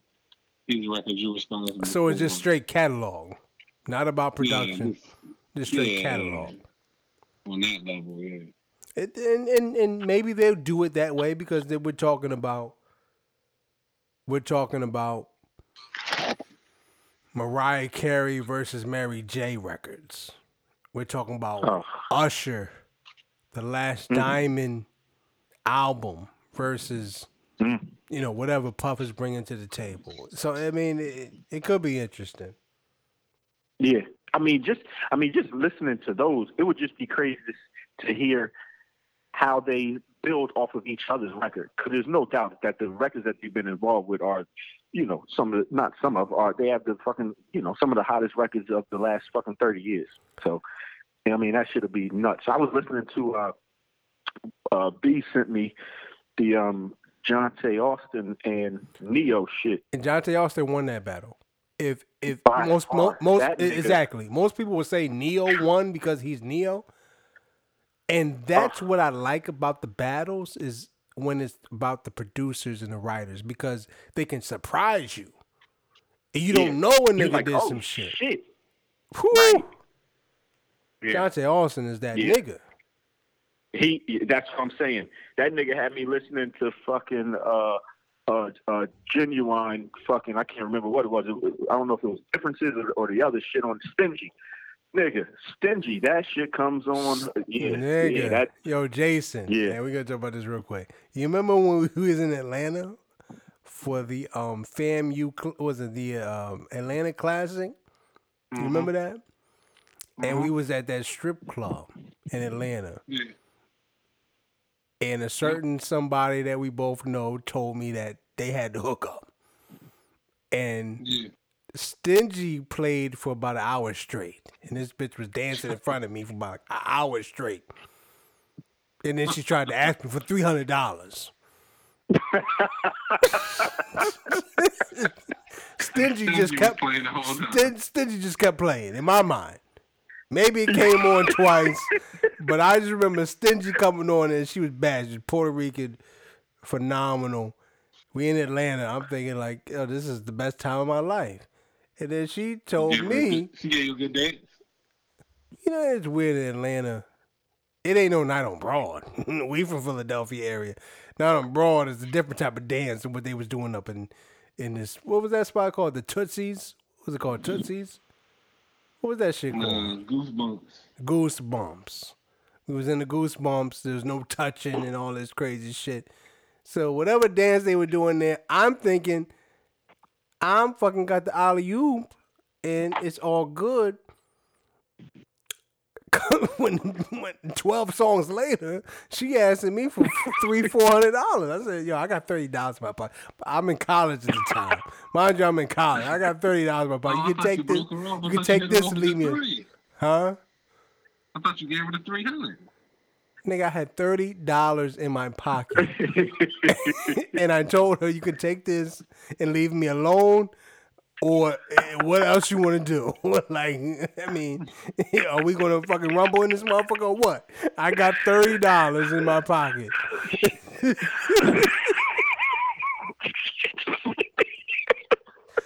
but I distinctly remember Stingy being played, and I was set up. Cause she tells me, "Oh, such and such told me you was a baller and you had it." I'm like, well, I don't, I don't know where they got that information from, or you're lying. Cause I'm fucking in college, bitch, and I ain't got, I got thirty dollars in my fucking pocket. We saw Jalen Rose outside of that shit before we went in there. I don't know if you remember that. But um, good time, good time. you can take this thirty dollars I gave her thirty and kept it pushing. I gave her thirty and kept the pushing. I thought that bitch was trying to get it popping. I'm like, damn, this bitch done been with me for about an hour and a half. she, she is with it. She's fucking with me. oh shit, that's funny. Good old days. said art has never imitated life so so fast. Good old days. Yes, but yes, Jason, I don't know if you remember, we went to some spot in the middle of nowhere with that peach cobbler. That shit was fucking all of that. I've been chasing that peach cobbler ever since. We were some we went some crazy place. Yeah, we got some peach cobbler. And this shit was all that. But anyway. I think it's a resounding Teddy Riley wins the battle on fucking Saturday night. And what do we have on Sunday night? Oh, oh, oh my God. But hold on, bef- hold on, hold on, oh. hold on. Before we get right, there, before we get there, I do want to have one more who you with.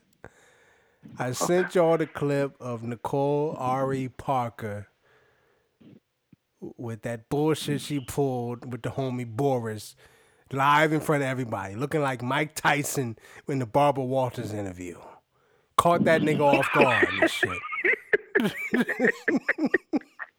so I, it, it brought me to fucking come up with this one here. What was the most cringe-worthy moment? Mike Tyson and Robin Givens with Barbara Walters, or Whitney Houston and Bobby Brown.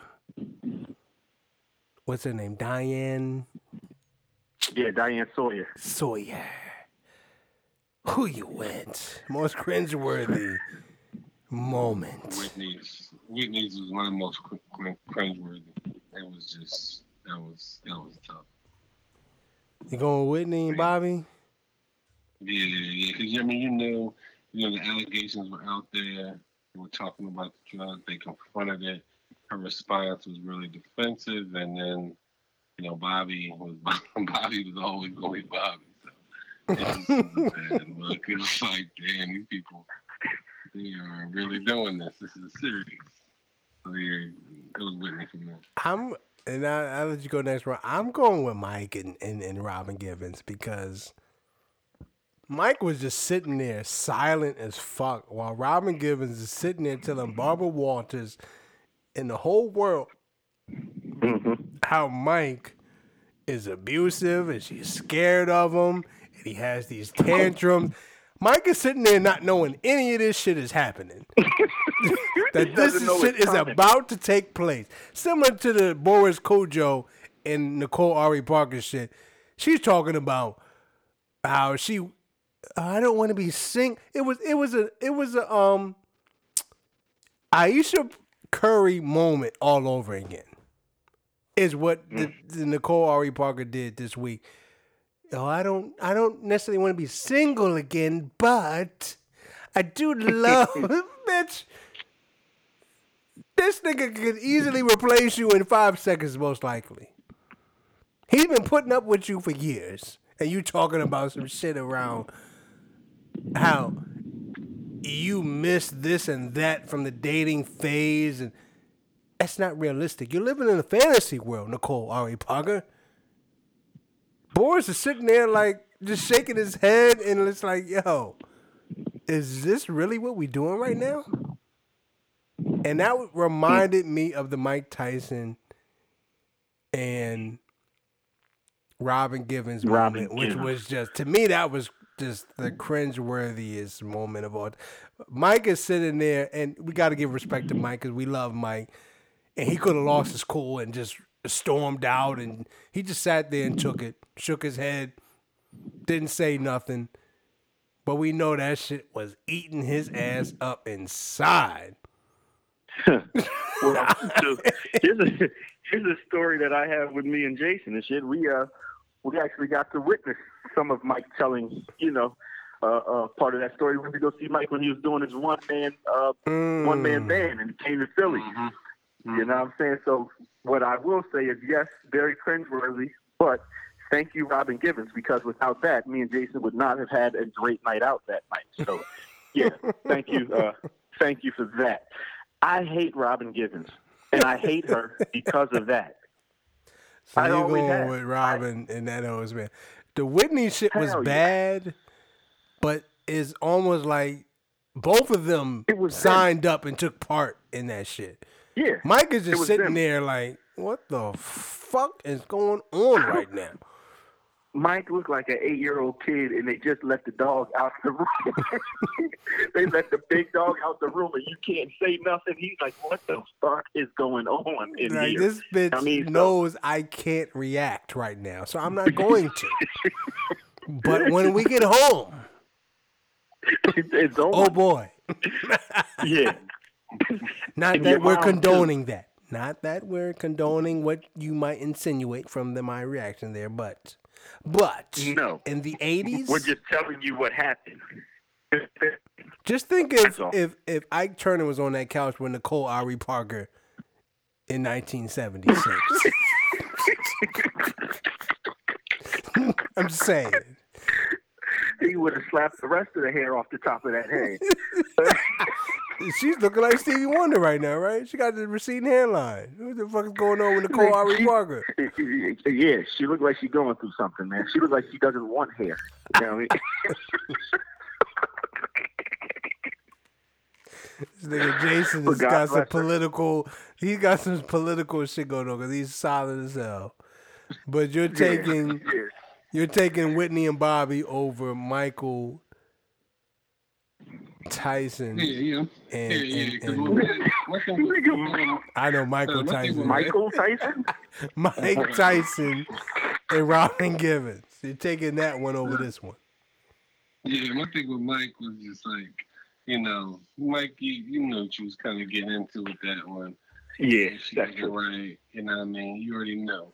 You know what I mean? And you ain't know she was gonna take it there on you, but hey, it is what it is. Whitney and Bobby, they ain't have no. They they just lost control. They were high. and then to yeah, and then looking back on it, you know, in hindsight, it's like you know, Whitney being gone makes it even worse. So that's probably. Well, we- yeah, we have to say rest in peace to Whitney Houston. Definitely a, a huge loss in the music world, the black community. So we don't want to overlook that. But from cringe-worthy perspective, those are neck and neck. Those are neck and neck. But now we're going to get to Sunday night, baby. The Last Dance the documentary that was moved up. It was supposed to happen in June or July. And now it's happening this Sunday. The Chronicles of the Chicago Bulls dynasty. Michael Jordan and them. The greatest player of all time. And we're going to talk about that in a second. But I do want to talk about what are your expectations from this documentary. We got a great documentary from ESPN with the OJ shit. It won a fucking Oscar. Is this going to stack up with something like that? Or do y'all think that Michael has had his hands in this shit too much where we're not going to get what we're really looking for? I'll go real quick. I think that um, I think it'll be good because of the timing, and I think they'll have a lot of like those candy shots. We've already seen a couple where Mike is like really, you know, getting into his teammates and you know showing their side. They probably will, you know, show his competitive side off the court with gambling and golf and those type of things. I think that's gonna be good TV in itself actually see it. We've heard so much about it and, and heard little stories and seen little clips, but I think that we'll get a nice dosage of that. Um, Mhm. I don't know how much brand new stuff we're going to get, but I think that the timing, especially because if you compare Mike to athletes now, it's going to be a completely different uh, tone. You know what I mean? I think that's going to catch a lot of people off guard. Um, not uh, you know, not the people who are familiar and have heard things or whatever, but I think you know that that's going to be something to compare. You talk about the athletes nowadays. Um, but I don't know how much new stuff we'll get. Because in the We might go OJ shit, we got his former manager flat out saying that he said he killed the bitch. Like that shit was a revelation. Like he was like, if she ain't come out with that knife, she'd still be here. I was like, oh shit. Right. Like now, if they were to go like in detail about We're not gonna get that. and, and gambling debts, then that would be something else. And that's what I want to see. I want to see and and before we go there, let's keep it real. Would this come out without Michael fucking signing off on every fucking thing? Not on ESPN. There's no way, right? Yeah, No, not on E but I think that ESPN. Mike, well, he also has a, a ego, and I think that if they could, they had some good information and they could tell the story the right way. They could. There's a chance they could convince them that, like, you know, this is what the people want to see. But, Mm, but I, I agree. I don't think he, you know, it's his father. You know what I mean? He's not trying to. yeah. Yeah, you can't Oh, convince we didn't say that, nothing you know, about no let's about father. your We just we just talked about the gambling debts. Are you saying that you believe the gambling debts had something to do with the, the murder of his No, father? Is that's that what you're saying? No, I'm saying no. I'm saying that's a rumor that people want to discuss. I wonder if they're going to go into that about in the documentary. I have no fucking clue. But Hmm. if it's true, then I would like to hear more about it. But I could. I, I don't see Mike uh, signing off on that. I think he ran on that part. So y'all Yeah. both agree that if there was any rhetoric around that, Michael would not have allowed this to come out. Uh, yeah, I don't think so. Again, I don't. The thing is, though, I don't know how much Michael had um had to do with it. I think You he know, had everything but to what- do with it. To be honest, Yeah, I Well, personally, just by him something to do showing, just by him can't. appearing in it, right? Wait, wait, wait. Had to do with what? With No, this documentary, about his dad. I believe that he had to sign off on everything for Oh, you're this. talking about two different things. Yeah. What do you mean we're um, talking about two different things? Well, you were saying that whether or not he had something to do with the documentary. I think he definitely had to um, sign off on the documentary. But I thought you were saying like, did he have anything to do with the whole gambling bits and was that part of his thing or whatever? Of course, he had something to do with that. He did Well, then he would. Well, he would definitely wouldn't put that in there. He had something. I, what I'm saying is, I don't think that they're going to touch on that because he's not going to allow it. And Right. if we're getting a true documentary, that stuff should be incorporated. But hmm. I don't think he's going to sign off on that because, in order for us to be able to view this and ingest it, he's going to say that's off limits. Yeah. Now here's here's here's what I will say. Um, just to to your your first question um, about the documentary itself. I think that especially in this day and age, it is so difficult for anything to for anything to be um, I don't know if hidden is the right word, but for anything to not be in the public eye. That for us who grew up, you know, uh, idolizing Michael Jordan as a basketball player, and to be able to see these behind the scenes things that in this day and age would just be, you know, pomp and circumstance. Like, you know, hey, all right, Jimmy Butler, he cussed out his coach last night. Like, all right, we we know. You know, I mean, a video will come out about it in in a week. For these things to be to have been held on to for for uh, thirty, almost thirty some odd years, and us just seeing it now, that already has the makings of a great documentary. Ten parts. OJ shit was five parts. This is ten parts. And This that's the question. How, now, how are they? How are they breaking it up? Is it is it going to be every night, I believe or are we get two. like? we get two parts every weekend, from from what I gather. Oh, so okay. it's going to be like a month long thing. It's going to start this Yeah. weekend, this Sunday, and it goes into I believe May around the same time. Hmm. So I mean, Okay. I I hope we get more than what we know. I think the behind the Yeah. scenes stuff, and we've seen things about Michael in practice, but we've kind of heard those things already. I want to learn a little bit more because I hate to reference of Vlad TV, but he's had that Michael Franzese, who was with the Mafia at the time, and he also was then courted by the NBA to talk about gambling because his crew was taking bets from athletes. And he was brought in as a consultant to talk about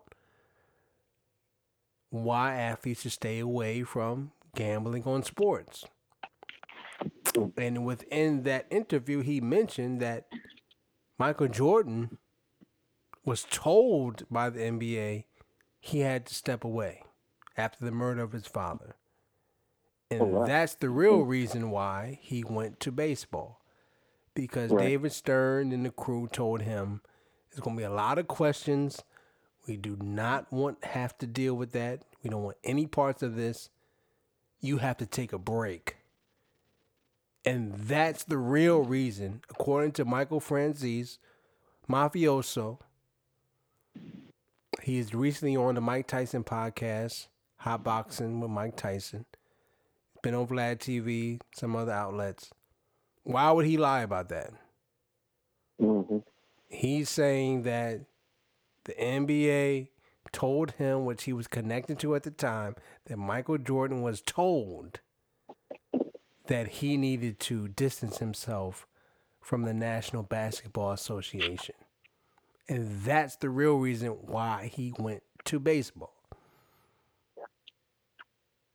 Hmm. and if that's all true, that opens up a whole nother door of what really happened with his father.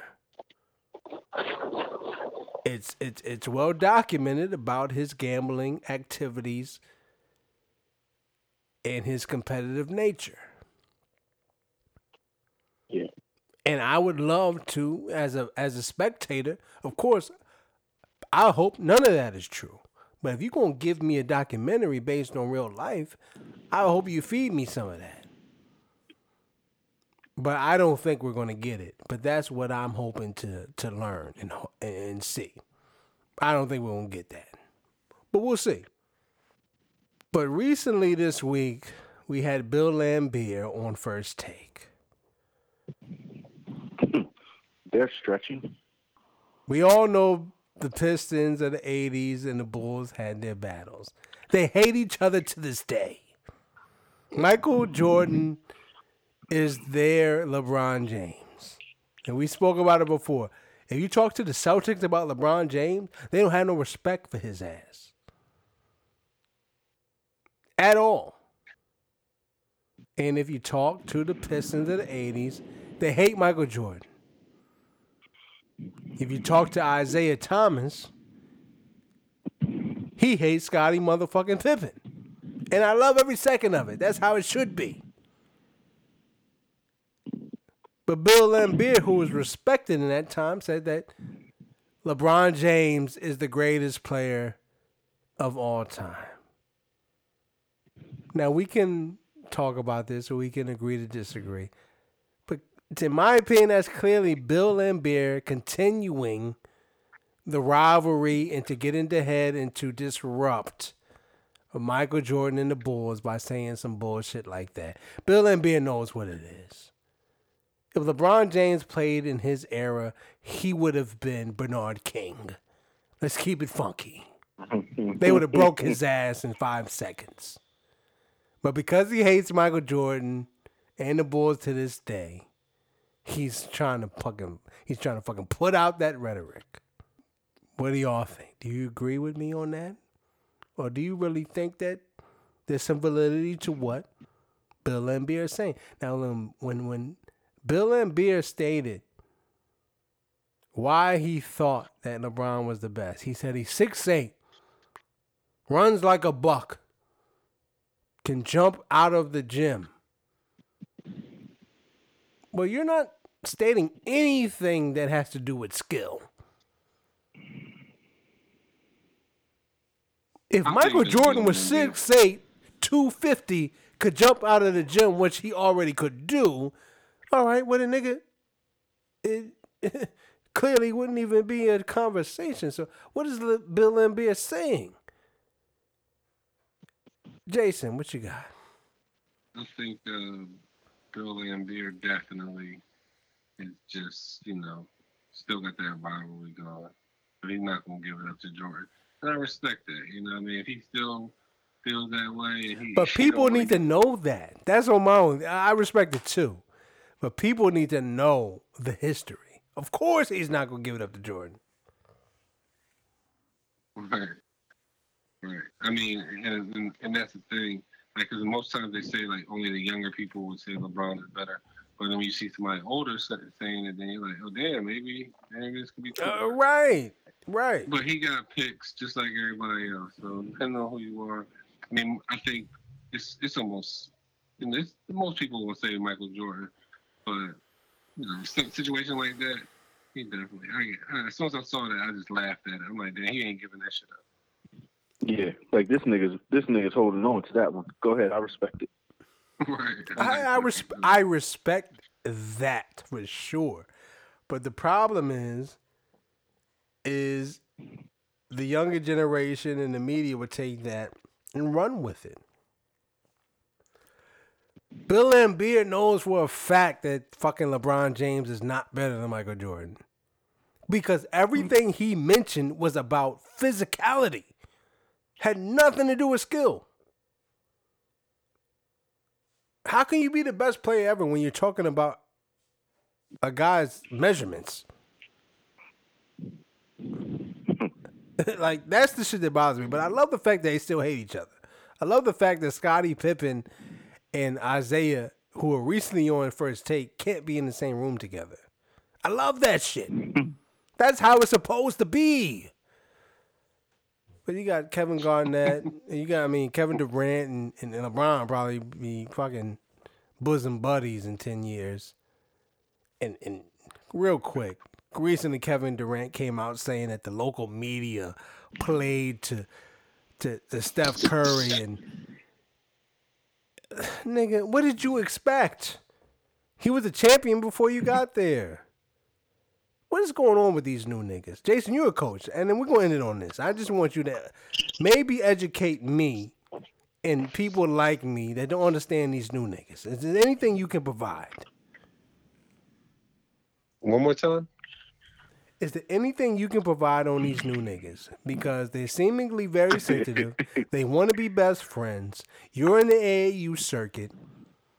I used to try to train my kids to not like niggas, but it was certain shit that I couldn't control because they all played together and went to school together and shit. What what is going on? Is there anything that we can do to stop this shit? Is this is what we have to deal with going forward? I think it depends on the per- the people. You just so happen that like LeBron is that type of guy, right? Like he is just so happens to Taco be that type of guy. And yeah, he, he's just that type of guy, and he is the face of the league and has been for a very long time. So basically, you know, all these guys are under him. They're his young bulls, so they kind of follow suit, um, and that just doesn't kind of coincide with you know with like what Michael Jordan did or what Kobe did. Right. But because it's Right. basically whoever the face is, whoever the head dog is, is going. That's you know, where everybody else rolls. yeah, yeah, yeah. LeBron just happened to be that type of guy. I don't think it's fake or nothing. You know what I'm saying? I think that's just kind of how he is, and everybody else just kind of follows suit. But that don't mean everybody's like that. I don't think. I don't think Klay Thompson is like that. He don't seem like he want to get along with everybody. He seemed like he didn't like the fact that the Kevin Durant came, really. But certain guys are still gonna have that edge. They're still gonna be like that. But when the face is, when you know, the head of the league, the face of the league is that type of guy, then everybody kind of get that right. And can you understand why I have a problem with that and those like me? But you had a problem with people being friendly on the court. Yes. Yeah, I mean, if you're used to one way and you think that that breeds, you know, a certain level of competitiveness, if that's what you believe, then I can understand that. Um, I don't think that just because, I mean, we could be on the phone right now. If we play basketball tomorrow. Like, I'm still going. That doesn't. I don't think that necessarily everybody who's Yeah, nigga, you pushed me in the sixth grade, nigga. I know how you get down. Wide open layup. I had a fast break and you pushed me. That's a fucking flagrant foul today. But you did it. And I can respect that. I can respect that. We were better than y'all. I was better than you, and you couldn't handle it, and that's what happened.